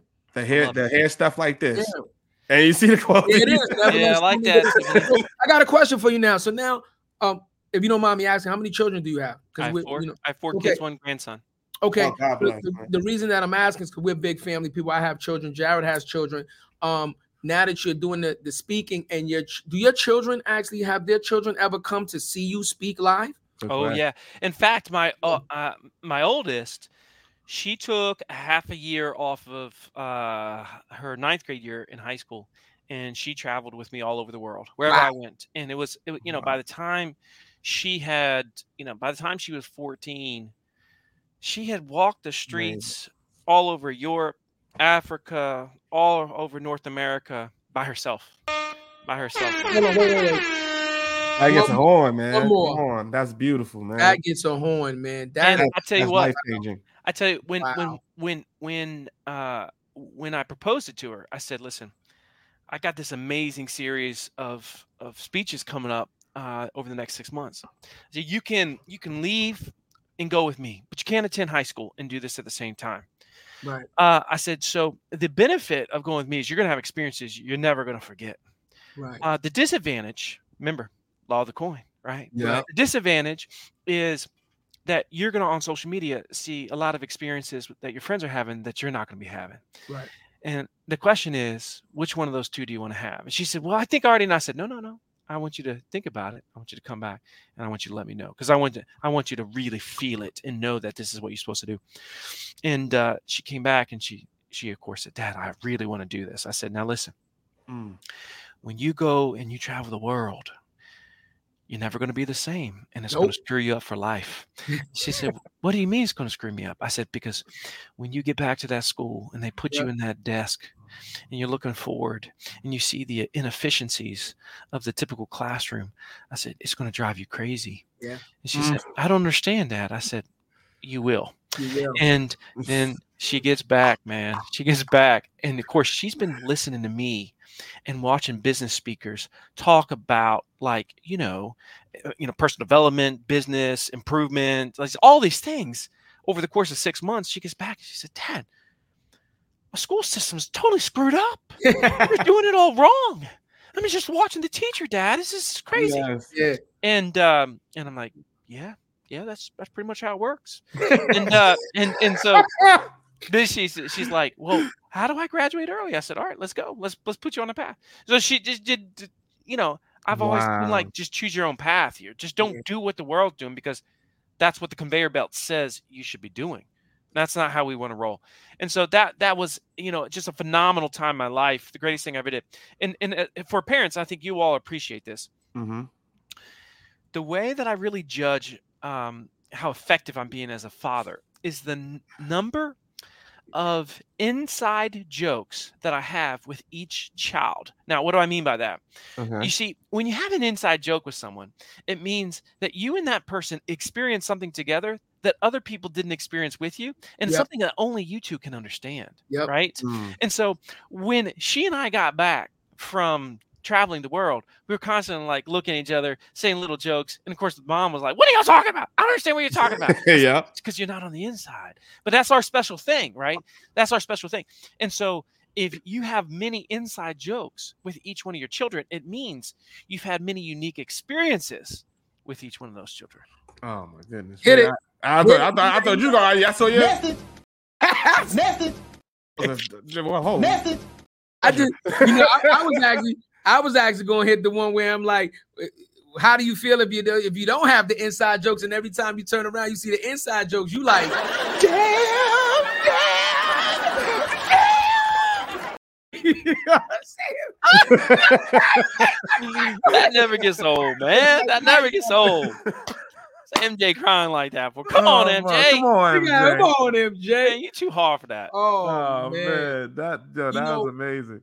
we've had we had a Jarrett.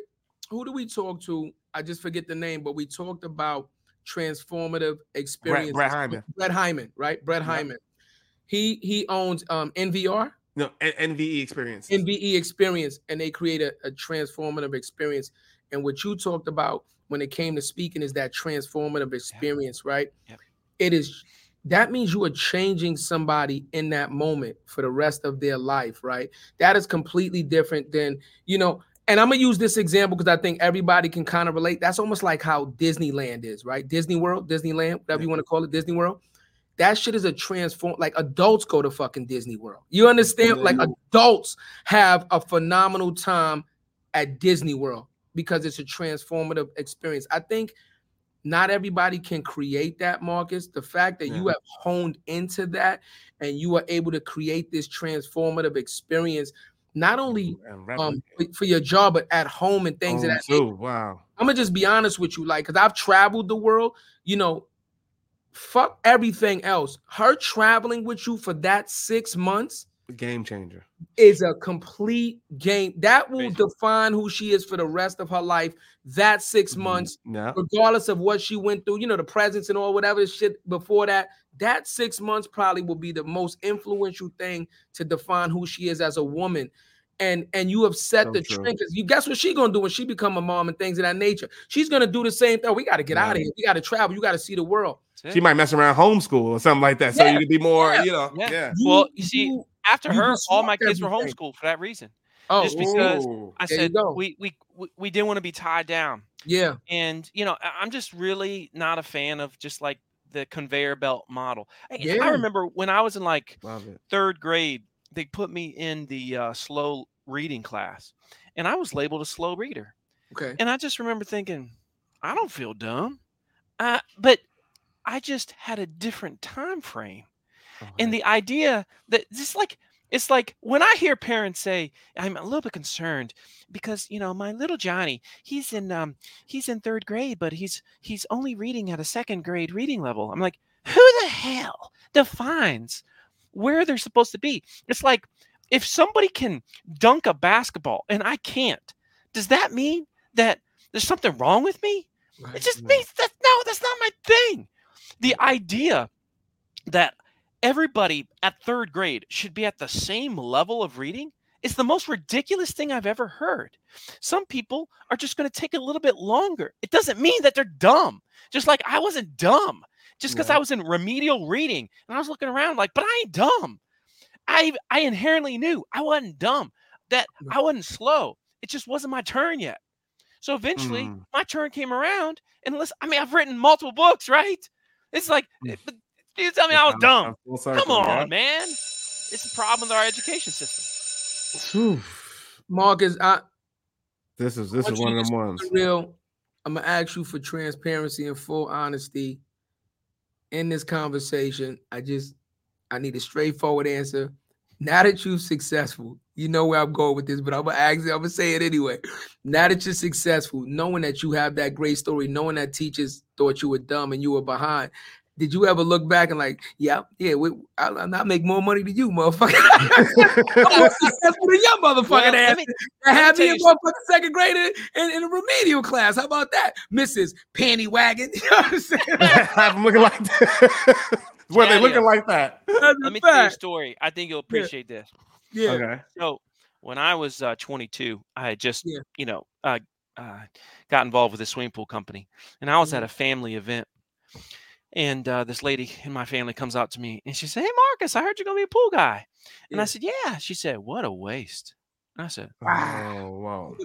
Yeah. Wow. God damn. Wow. That's and I was crazy. thinking, she did not just tell me that.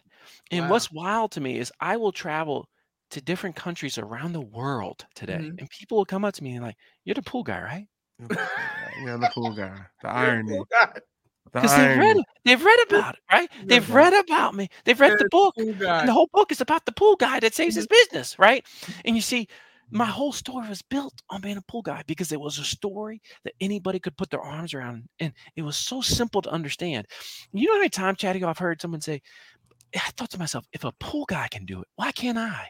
You see, that's what's so freaking great about it. But So is that sometimes when people- disrespect, Ray Mark? Is that disrespect? That's like a backhanded compliment. Like, I, I, I don't know I how to- but I I'm not- I don't know how to take that, Jarrett. How would you take that? Like, I, I might look at you sideways, like, no, I, I oh. got it. I wouldn't shit. If you if you accept it, I'll accept it. I roll with it all I'm the pool because guy. Like, yeah, I, you- I a know pool the guy intent that it's do it. coming from. That's Mark, what I- I psychology. I ju- I just want to tell you, I ain't gonna lie.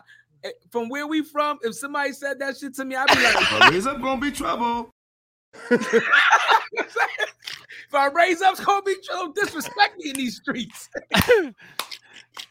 Talking about pool guy. Yeah, like who the fuck you talking to? Fucking Like, more than a title. yeah, yeah. more than I'm sorry, but You're more. That's a new name of the show. More than a pool guy. yeah, more than a pool guy. That's it.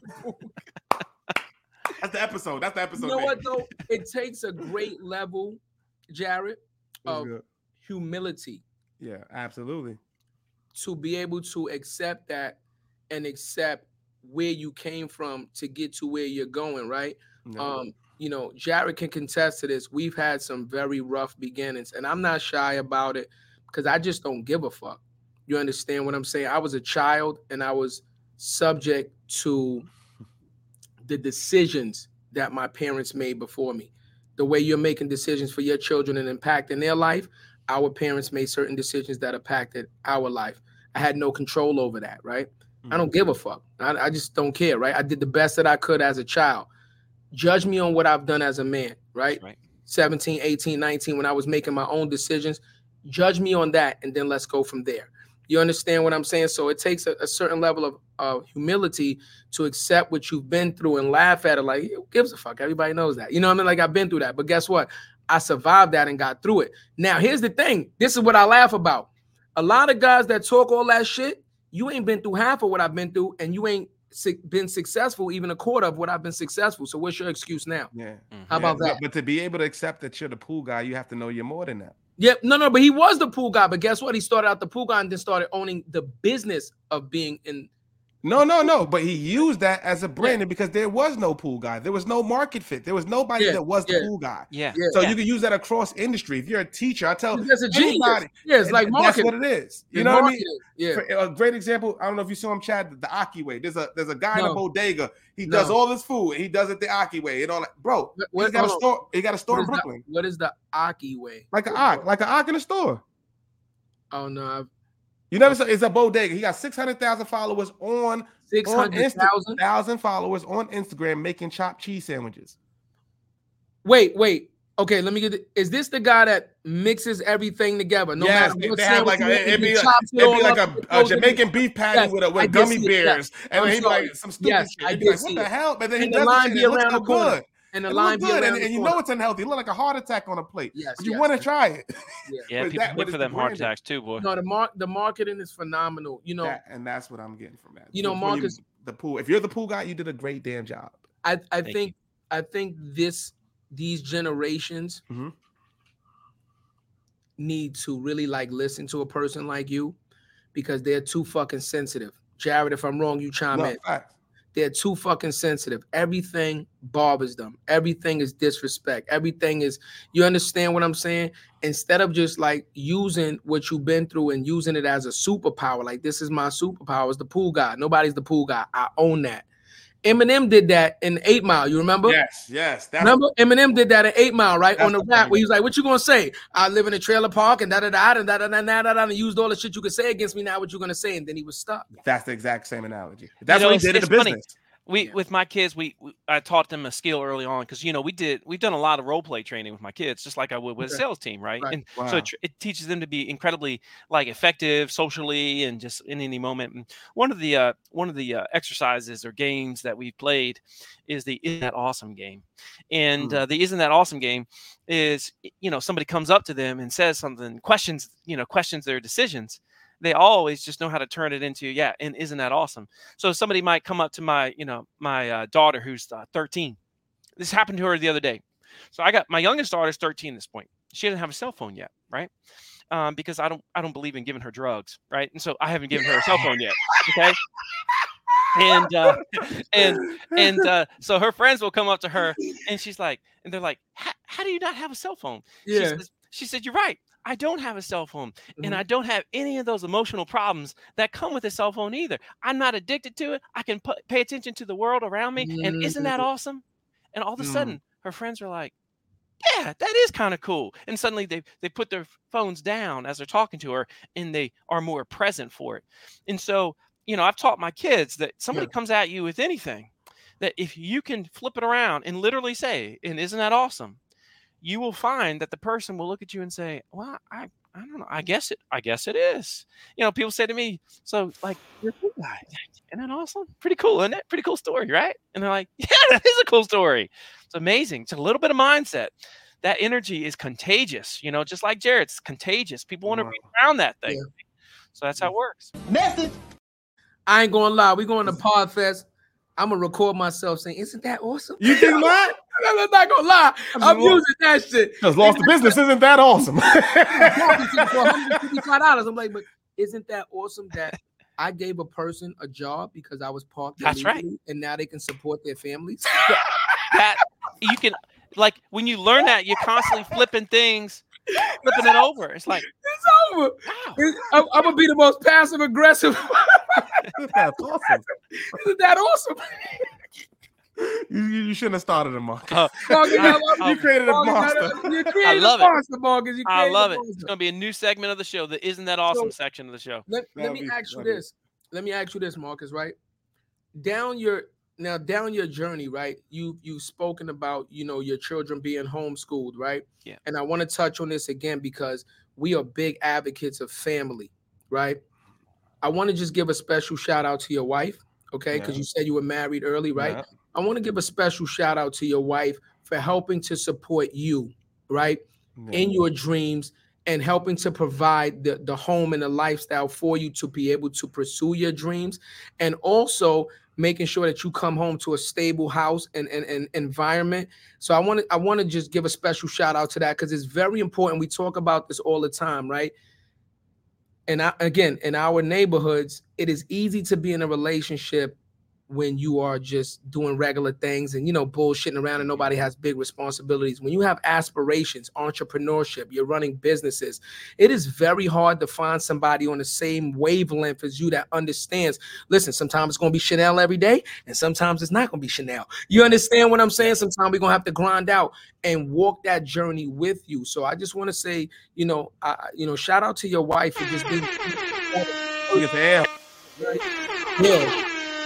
And, and, and providing that family dynamic for you to be able to provide the family dynamic that you provide. You know, that's Yeah, so important. That's major, that, Chadeo. major, That's- man. so It's so true. Jarrett man. talked It's about rock. it the last uh, uh, two episodes ago with a with a, uh, a host we had uh, a guest that we had Tortilla. on here, and he asked her, "You're so successful. How is it in dating?" And she said it, man. She's like, "Man, this shit is rough, man." And You have to align mindsets. It's so Yeah. hard, man. Yeah, Especially as an entrepreneur, like it's hard. yeah, I was dating like so when you're dating somebody who has a nine to five, it's just a different mindset. There's no Yeah. disrespect to them. It's just Yeah. when you're on this grind, it's like, man, I've got other shit to worry about. I can't worry about turn it small off. things. Yeah. Yeah, First thing is a weekend. twenty four Like, seven. like I can't remember last time I, I thought to myself, I'm so so glad it's Friday. So I was like, yeah, Never. yeah. it, it doesn't even enter Yeah. my my thoughts because it's like Yeah. Saturday is no different. It's like I'm always, y'all know, you're just in the zone, right? Yeah. so you're it, constantly man. thinking yeah. thinking about there's, there's this list of to dos that's never it's just it's just never done. Listen, You know, it's, it's like my real. wife says you, sometimes she's like, "You done with your list?" I just Never. laugh. Never. Just, that list will never stop. It's just it's just move to the next thing. Ja- uh, Jarrett will tell I you this felt to be true. Some of our first couple of clients, right, when we first started this company, we were operating at a scale of 80 to 90 hours a week on three of us, three of us, okay? Three of us at 80 to 90 hours a week to ensure that we delivered that product the way we said we were going to deliver. I'm talking birthdays. I'm talking how Jarrett was on a holiday, his birthday. We're still answering. We was answering calls at one in the morning, 12 at night, when anybody else would have been like, who the fuck is calling me at this time? Yep. But that's what we needed to do to, to to feed this company. So we understand exactly what you are saying, right? And we, didn't Some outsource anything. it. Yeah, that's a Not fact. one, well, not Yeah. one deliverable we outsourced. Yeah. That's right. And and I'm gonna be honest with you, some people, Marcus, cannot understand that, right? They No. don't understand what it takes to fight that fight. They don't understand what we like. Listen, we don't got it right now. Everything is to the company. You understand? Ain't no new cars, ain't no big vacations. Everything goes to the company. Yeah. They don't understand that. So it's very difficult to find a family dynamic and a support system that supports you for that. So I, you know, again, I just want to salute you for having that, man, because it's integral to you being able to become what you've become today. Hundred percent. Very, very much so. Yeah. Yeah. That's real, man. I, I, don't even, I don't even know what to ask after that. But Well, you, well, I- well, you- you know, ahead. you know what you're talking about. Uh, Go. You remember you wanted to ask about the company's development because Case is doing the, the thing too, and we talked about the child development and into, integrating it into the company also. Remember? Yeah, I, shit, shit, you bring it up now. You just said it. I don't, I don't know. I Remember we don't was what you're talking about it earlier. Remember we was talking about it earlier about you know bringing in bringing in when you have a company, bringing in your child to the company and paying them and making them a part of your company and stuff like that. We talked about that. Oh shit! What what would you would you do? But I, I even before I get there, Yeah. I really want to know. I know the biggest obstacle you had was the was the economy in 2008, right? Would you let us know like what what was one of the biggest obstacles that you faced with the business outside of that before, like right before the content took off? What was one of those moments, and what was one of the best moments you experienced in business? Yeah, man, I had I had some uh, really big trials. You know, one of the Achilles heels of me and my business partners is we weren't really accounting savvy, and uh, so we Mm. hired this one lady, and we made a mistake that um, sounds so obvious now, but I, to me at the time, being ignorant, um, I didn't know. We gave her uh, check signing authority. Mm. Well, it turns out that um, she embezzled a whole bunch of co- uh, Mm. money from the company, and she didn't. She would go to the bank every Friday, and she would tell me, "I'm going to the bank, just taking care of taxes." She would file our taxes, but never paid them for two years. So Mm. I had a lien on my house for multiple years. They were going to take my home, my business partners' homes, and the IRS don't care if you got embezzled from. IRS don't care. IRS has no heart, no soul whatsoever. They just take it, they suck it right out of you when you go to IRS school, whatever it is. Pause. Pause. Pause. Pause. He paused. I Alright. said pause. It was a suck, it was a suck it out of you. Marcus, it was a suck it out of you. I felt what you said, but that was a suck it out. That was- the first one I just thought the second one. That was perfect. My goodness. I don't know how y'all found that one. That was timely. And That's what it, go ahead. But go ahead. I, No, I'm sorry, was Mark. The. IRS is a The That was- man. The that way was you, it where- was your tone. It was your tone. yeah. I stupid. it was like, man, being the sad thing about being a business owner though Yeah. is it does jade you because Yeah. it causes you to lose trust um Yeah. uh when because you are going to get ripped off you're going to get lied to Yeah, yeah. you know i've had multiple employees steal from me um over the course of years you know i mean i got I had to eventually put in cameras because i you know and the, then i'd see them stealing with the cameras and i'm just like it just it just makes you sad right? Because it's Yeah, just like you know they put stuff on credit card and it just it's like it jades you it jades you.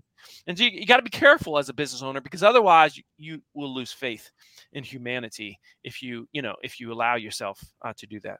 So that was you know that was a big uh, that was a big struggle. Another big struggle i had But What's before, before you even go to the to the big show, how how did you how did you go through that, man? Some people would have packed it Yeah. in after that. yeah, You said, you know, you know what I mean? Like you I have to lean on the house, like what the hell? that's yeah I crazy. didn't have plan b because uh, that was the only avenue i saw is like we got to make this work man we got to make this work but the company didn't become profitable really until we did they ask you answer until i did those things online and you know Wow. eventually it became you know this amazing company but man for the first uh like 11 12 years i didn't make six figures wow. Wow. Hold on, hold on. Hold on. Wow.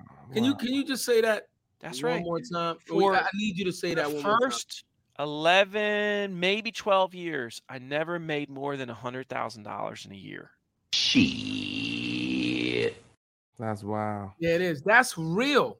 That's real. That's the fucking reality of being an entrepreneur. And nobody knows about that, right?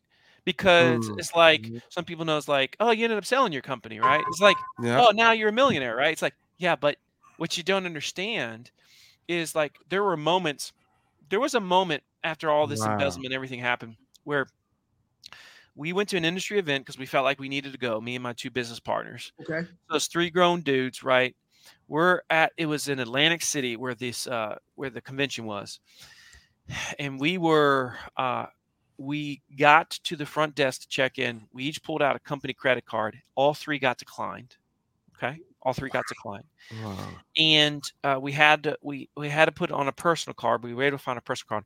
But with that, we weren't able to afford to go out to the restaurants. And we literally had to call one of our vendor partners and ask him if he would take us out to dinner. Message. Oh, That's insane. And I'm, gonna not be honest with you, I- I've never heard a story like that. I'm not Wow. exaggerating. I'm not exaggerating. Wow. And so it was like if he wasn't if if he wasn't going to pay for our food, you know, it was probably going to be like 7-Eleven or something, you know what I'm saying? I mean, literally Wow. we we couldn't eat out because we got we just couldn't afford it. Couldn't afford. That's how bad it was, man. That's how bad it was. I mean, all three of us were staying in the same hotel room. You know, it's just like it's the way that it was. It's the way that it was. And so it's amazing, you know, there's this phrase, we overestimate what we can do in a year and underestimate what we can do in 10 right? And so Mm. and so Mm. you know by you know 2000 and I guess it was 2009 we started They Ask You Answer. 2010 we're still getting out of it. I've never made more than six figures a year, struggling. You know, 2020 rolls around. By that point, I'm a millionaire. Right? It's just that's you know that's how that's how 10 years Mm. is is it's just amazing. Can- I ask you a follow up, Marcus, as you said it? Because I, I I, I, you're. I I asked two, three people the same question. Now, knowing what you went through, what was it like when you got the million dollars? What was your feeling? I knew you was gonna say it. I knew you Mhm. was going for it. Well, it Was, was, it? No, look. Was it a Tuesday? Was it just? Was a- it to somebody? Because for context, we asked we asked other people. One Yeah. person said it was the most unfulfilling thing Yep. that they ever had because they already mentally felt like they made it. And another mentor of mine just said it was just a Tuesday because that never was the goal. Yeah. Yeah, yeah. You know, it was it was like one of those things where um I think the emotions that I went through was um I know I'm supposed to be really excited, Mm. right? I'm supposed to be excited, but you see, the way that my wife and I defined financial peace Mm. was that she could go to the grocery store and not have to look at the prices. Mm. That's how we defined financial peace. Well, we had already experienced that Gotcha. right and so Mm. so i it was just like okay so now we've got all this money sitting in the bank Mhm. No that's cool Yeah. right i can go buy a boat or something but it was like you know it, it was it was like it wasn't this like there it is oh, I gotta yeah, chime- wait, wait, I look gotta at chime you, in there, Marcus. right? Look, for- how for do the listeners- for the listeners, listen. Now I got to chime in real quick, Marcus. But what grocery store? We talking Walmart or Whole Foods? it's a big fucking difference in price. It's a big, it's a big difference in price. inflation. That Whole Foods, you better be looking at that price tag otherwise you're gonna lose your house Fucking sauce. Yeah. Big sauce, ten dollars. oh man Listen, which grocery store Right. we talking about? We talking Kroger? but you know what I'm saying? Man, Between the steak and the steak ain't sauce. got these yeah, man, it's Food Lion, man. That's what I got here. Food Lion. Food Lion. Food Lion. Low end, man. Food Lion. No, you know, No Whole Foods. that- You're right. Oh, man, I That's a good point. I need to clarify that when I go. there. you know the the you know the the reason that we ask that um because we talk about success right? Entrepreneur you know the word entrepreneur french it means risk. It means risk. Inadvertently the word itself means risk. Certain people are just not built for this journey right? Yeah. that's why i didn't i didn't hesitate. Like i said i own technically like at this point like four companies.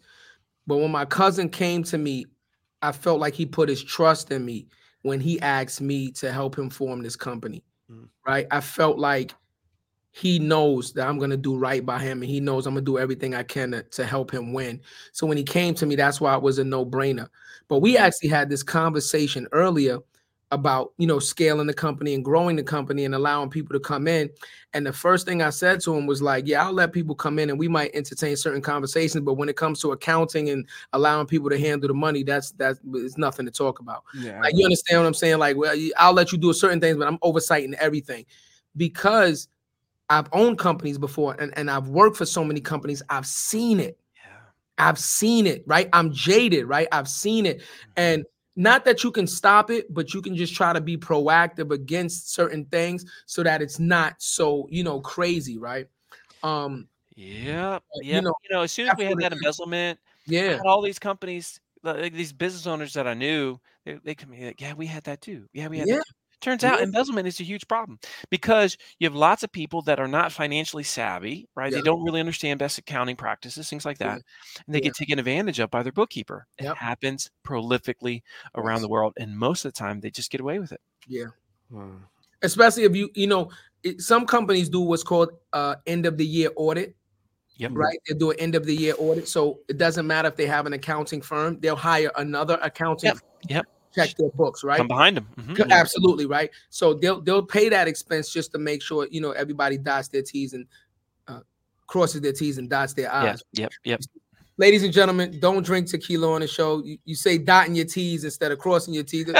But if you are gonna drink, it's the only cup that'll keep your drink cold for an hour and 38 you, minutes. You and hear the ice in it. You hear the ice in it. seconds.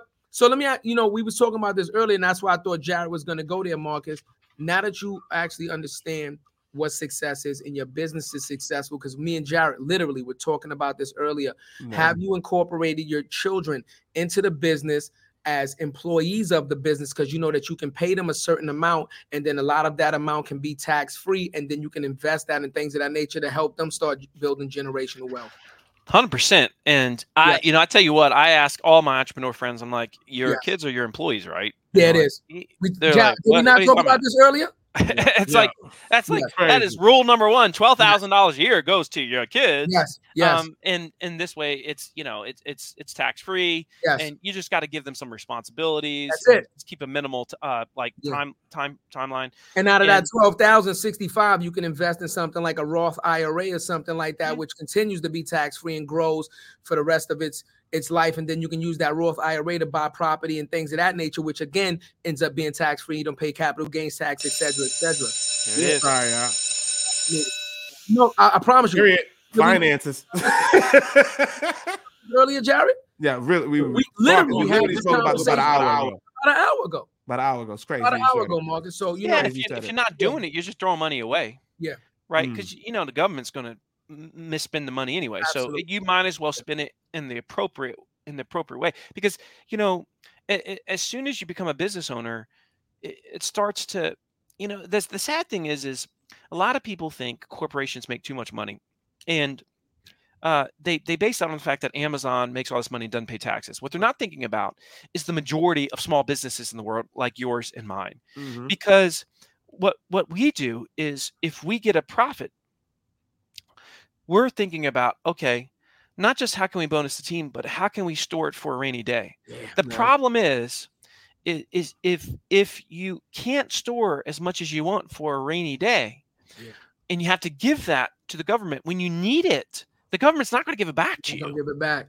right? And see, unless somebody has had to pay corporate taxes before, they don't really understand it because oftentimes too, it's like, you, I got to pay taxes on that, but that's not how much money I have in my actual bank account. Yeah. I don't understand.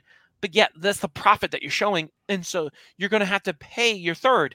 You, you got to do it, all right. And now all of a sudden, and then you got your you got your other social security. I was like all this stuff, and you're like suddenly it's like, oh my, oh my goodness, I I'm having a hard time you know, uh, you know, just like storing the grain in the storehouse Yeah. for the famine, and and Mm. that's what's you know fundamental for me as a business owner, Yeah. having lived what I've gone through, and having experienced that debt as I've experienced. It's like you want to always have plenty in the coffer. I mean, it's just very Yeah. very important. Have to. Hold on, let it go out. Let it go out. the bell- it you come gotta out. let the bell Let it go back. out. It's coming up. It's coming up. There There you go. is. A period, man. We we, we we we talked about that, Marcus, because Hmm. Jarrett will tell you we're not doing this for sense of self. Like, be clear. Yeah. We've already made the, the decision to be the sacrificial lambs in our family.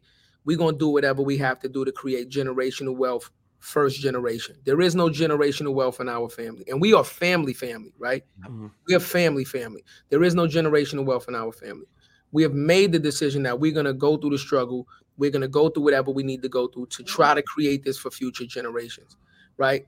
So you know, we what you're talking about. We literally talk It about these resonates. regular it resonates like you said Mm. you can't lie to yourself it, it it hits home Yeah, Yeah, and there's, I mean, it's just, just so much. Yeah. I think it's to me. I love the fact that I grew up, um, pretty broke. Uh, you know, I the the image that I always have in my head was the shampoo uh, being frozen in the shower because we couldn't Mm. because we couldn't afford to pay our heating bill, right? Wow. And so the, the the shampoo was frozen. I'm like, man, that shampoo that is so weird looking, right? frozen, right? And that's why I look weird. And so so I was like, I was What? like something, and and uh, and and and and when I was a kid, uh, before there was caller ID, uh, my parents with the phone would ring, and my parents before they were divorced, they would say, "You you always pick up the phone." I had to always pick up the phone. Why? Because the creditors were calling, right? And you didn't know when the creditors were calling, Right. and so I had to pick up the phone, and then I had to I learned to lie at a young age and say, "No, I'm sorry, mom and dad, they're not home right now." And so that's the you know that that like debt debt was taught to me early, like the effect of debt. Like it seemed like 90% of the arguments my mom and dad had that led up to the divorce was about money. Right. Mm. And it's like, always is so I'm watching all these things and I'm just like, yeah, I don't think I want that. right? And uh, so, like everybody, the choice is you either do exactly as you saw, you model it, or you say, "Man, I'm so grateful that I got to see the wrong way uh, to do it." And so, in my case, I'm just like, you know, I don't, I don't want that. You know, I don't. I actually want to eat dinner around the dinner table, not the TV trays watching TV. No, we're not going to do that. Because I grew up the TV trays, right? It's like we had a lot of, you know, things that were just not quite right growing up. I mean, granted, my parents did the best they could, but neither one of them has ever made more than fifty thousand dollars in a year themselves. Neither. One. You know? And so it's like Crazy. You know, it, and that's why it's like it's so sad when we say, "Well, that's just where I'm from." It's like you know that, past doesn't need to define you whatsoever. It's like you, like we have it this is. incredible capability. We have, like each one of us has this ability to create amazing things, and never in the history of the world has there been as great of an equalizer as the internet and its ability to allow anyone to learn anything they want when they want, start a business how they want, and create their own rules. And that's why Digital Davids slay Goliath every single day online. It's so freaking fun. And I don't know mm. why anybody wouldn't want to do that. It's a fun life. You're motivated to get out of bed. You're invigorated because you're putting food on your own plate. You know, you, you eat what you kill. It's just a beautiful, beautiful way to live entrepreneurism. But like you said, Chatty, and I didn't know that it meant risk. So that was pretty cool. I definitely learned that from you today. I appreciate you sharing that. That was a good timing. That was perfect. Your time is, hard, your time baby. is stupendous. It's hard. stupendous. Look good. I feel good when Denzel says, "Well done, lad. Well done." I mm. feel good when Den- like Denzel is the man. Let's face it. He- He's, he- he's he's top guy. five, man. He is top Easily. five. But o- only thing I, I could ask you other than this, man, because this this was a masterclass, bro, and I really enjoyed every No. every bit of this episode. Phenomenal. Seriously, phenomenal episode. Yeah. Since we're fishermen, I wanted you to can you give us one? What's the craziest fisher the fishing story you got for us? Okay. Craziest story. What's the biggest catch? All what's the craziest story you got for us? Man, I don't have any like really crazy stories yet. I mean, one time, so I got a YouTube channel. It's called Saltwater Fishing University, and because you know, I mean, I love fishing, so I'm like, I'm I'm gonna create a YouTube channel. I'm gonna make it a brand, and so I'm in the process of doing that. And uh, we were just learning how to fly the drone in the ocean, and uh, we've been. I got a bunch of good footage with the drone that day, and suddenly the drone got a little bit crazy on us and we were out in the middle of the ocean and there was a bunch of whales that were around us. I'm not exaggerating there's a bunch of there's just like whales everywhere.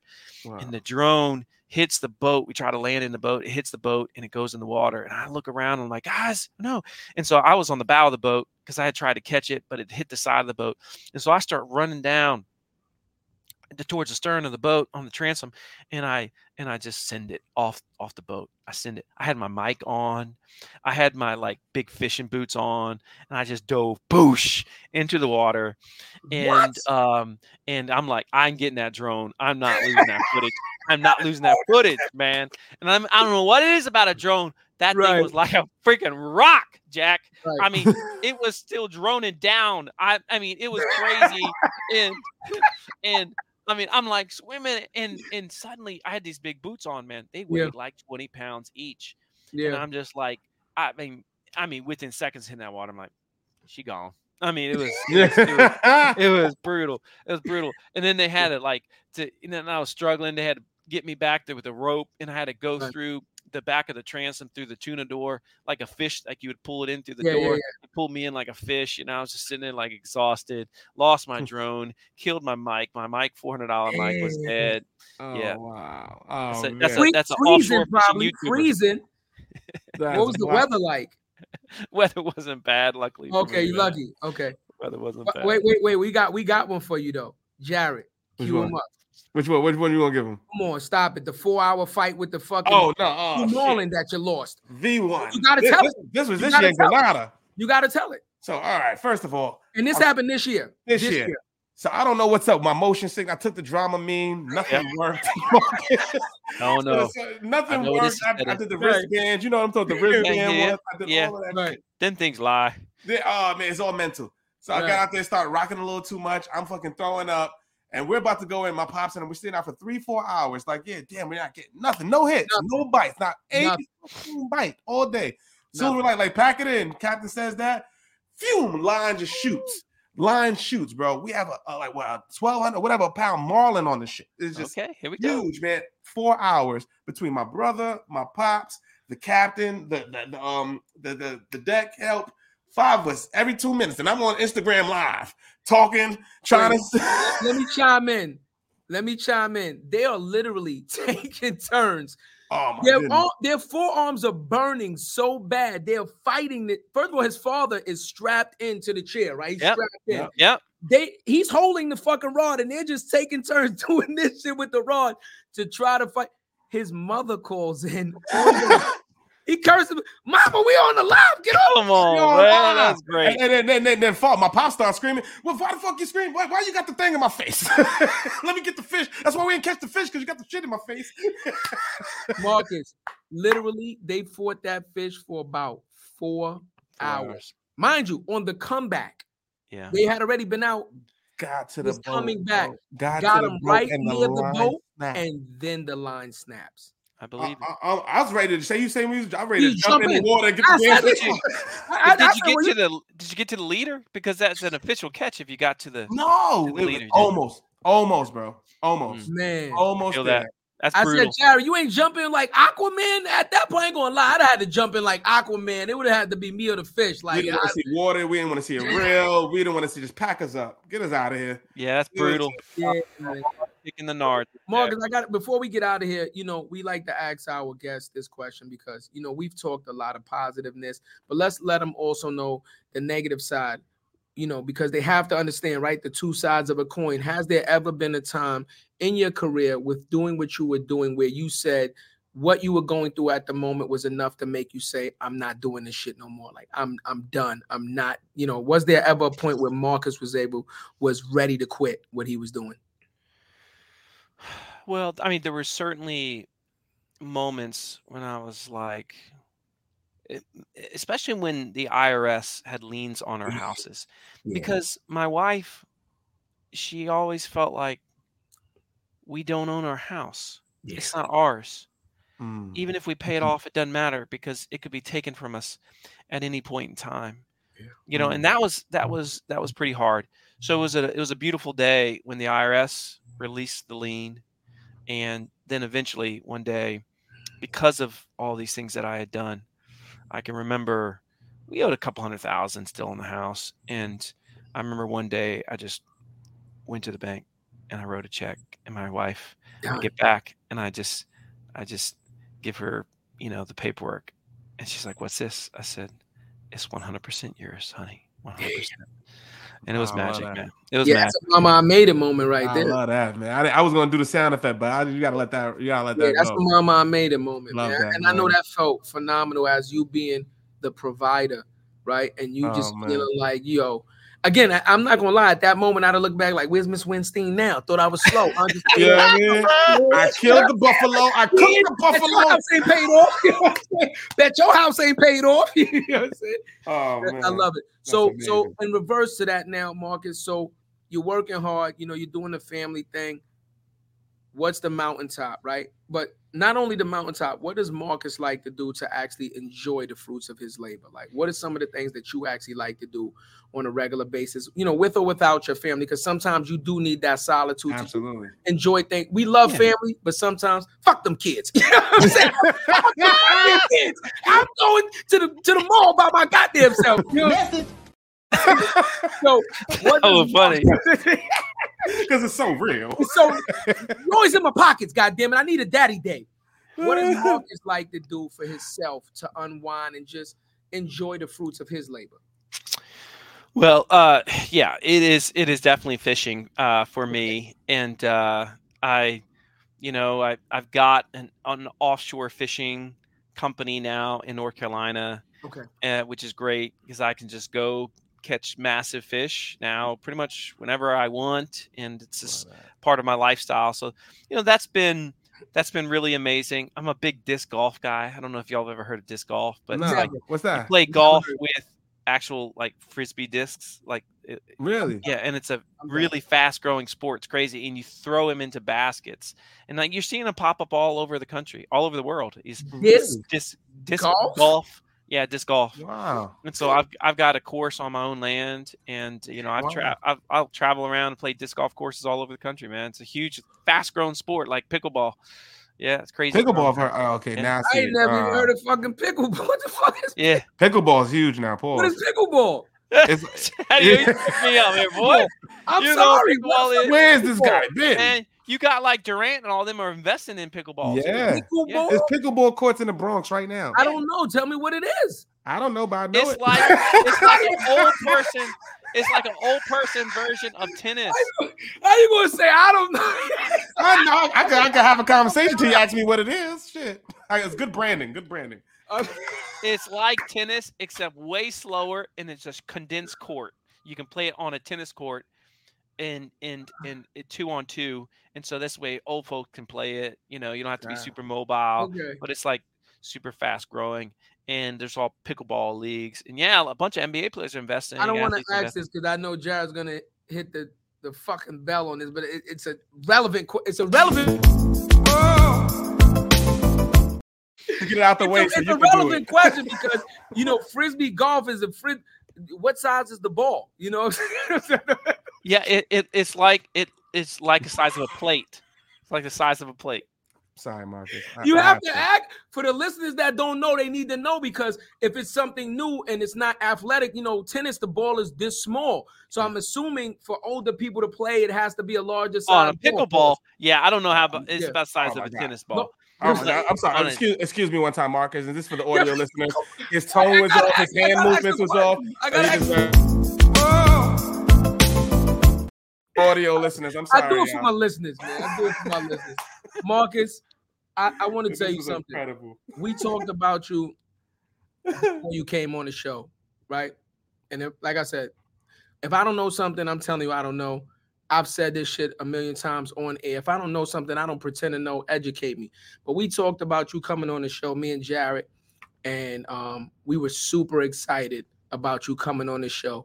And Jarrett was like, "Cuz I'm telling you, this is gonna be a fucking banger. This dude is super smart. Yeah. He is gonna drop. I'm, I'm telling you, this is what he said verbatim. going to be one of those ones. That's exactly what he said. He said he's gonna drop so many gems, man. I'm telling you, we are gonna enjoy this show so much.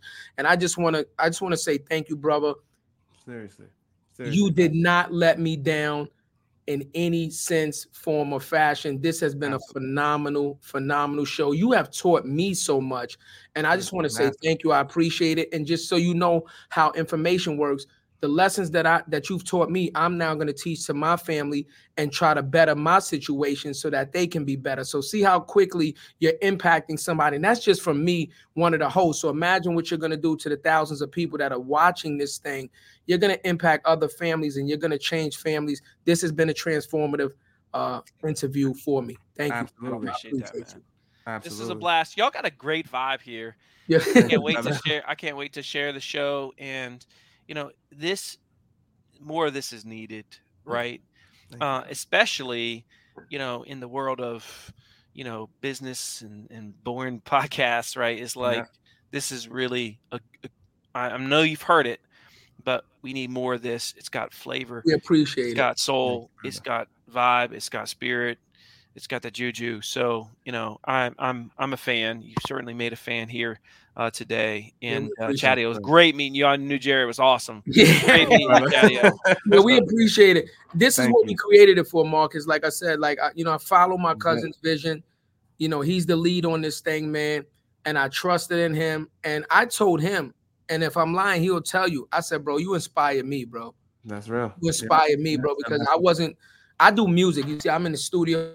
Studio. I've always done music and modeling. I never did podcasting. So when he brought it to me, the way he brought it to me, he inspired me. You know, and that's what we want to do. You know, we need more channels like this to inspire the next generations, right? Because we care about our community deeply, not only mm-hmm. our family but our community deeply.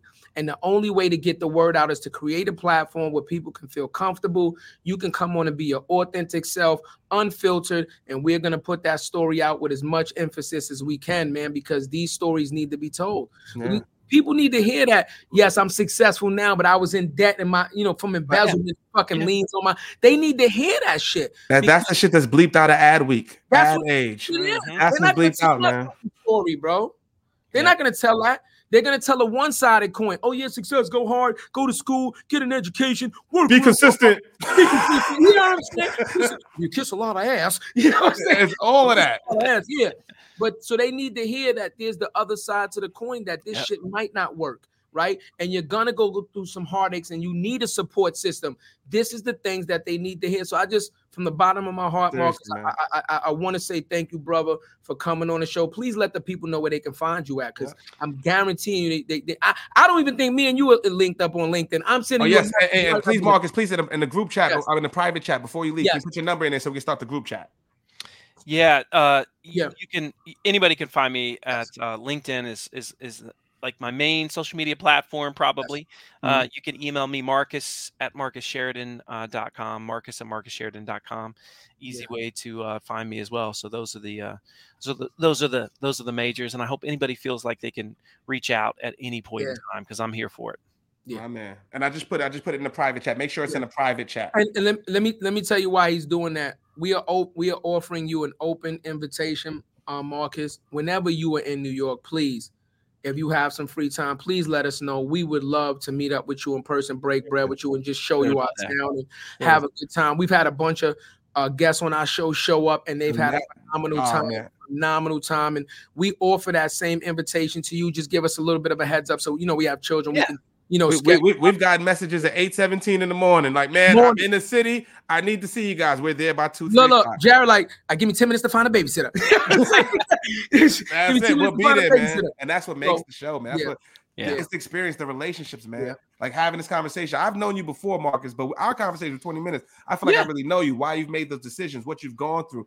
And I can just appreciate your journey, man. And I know the listeners do too, man. And just thank you for being on call for me as well, brother.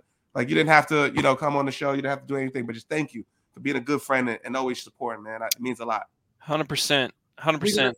Digging you guys, man. Digging the show. Text from me right now with me and Jarrett's number. We we create a group chat for all our guests. Uh, so that way, when we communicate, it goes through all of us. And I, I want to say something to you, Marcus. I actually look forward to speaking to you again. I, I, I hope that we can speak again. I feel like it's a lot more that I can learn from you. You're a super smart guy, and I would love to meet you in person and really get you know a, a good vibe from you. And we also have some opportunities coming up, hopefully that we can connect with, because this is what this show is about. Also, right? It's about giving back. So uh, we have a couple opportunities that we might be able to plug you in with to you know help you along. You know what I mean? Because that that's what it's about. Each one teach one, and, and and you know we all help each other out here, man. And that's what we're doing on the show more than the title. That's it. Well, I appreciate it, fellas. Yeah, Thank, man. thank you for this. It was a lot of fun. Thanks again, and everybody listening. We got one more episode, y'all. Next Tuesday's the end of season four, man. Thank you for making this one special. We'll see you guys Tuesday at five thirty. Outside of that, we're gonna be taking a little vacation. We need a break. Listen, we going to party after this, man. Oh, we're gonna party. You're going to party. We're gonna party. If I raise up, gonna be trouble. Gonna be trouble out there. So if you see your favorite podcast, and show us love. we'll see you listen, guys next week. listen. Even though we had drinks in, in our favorite podcasting cup, if you if you want to buy me a drink, it's tequila. Uh, Jarrett, what you drinking? Duce? I, I, I'm drinking. First of all, I ain't drinking shit unless you buy the cups. I ain't got nothing to put in it. buy the damn merch, get the cups, and we'll see you guys next week. Got more than the title, baby. Seen it all, heard it all. Oh, what you know about me? I've done it all, just want it all. Oh, what you know about me?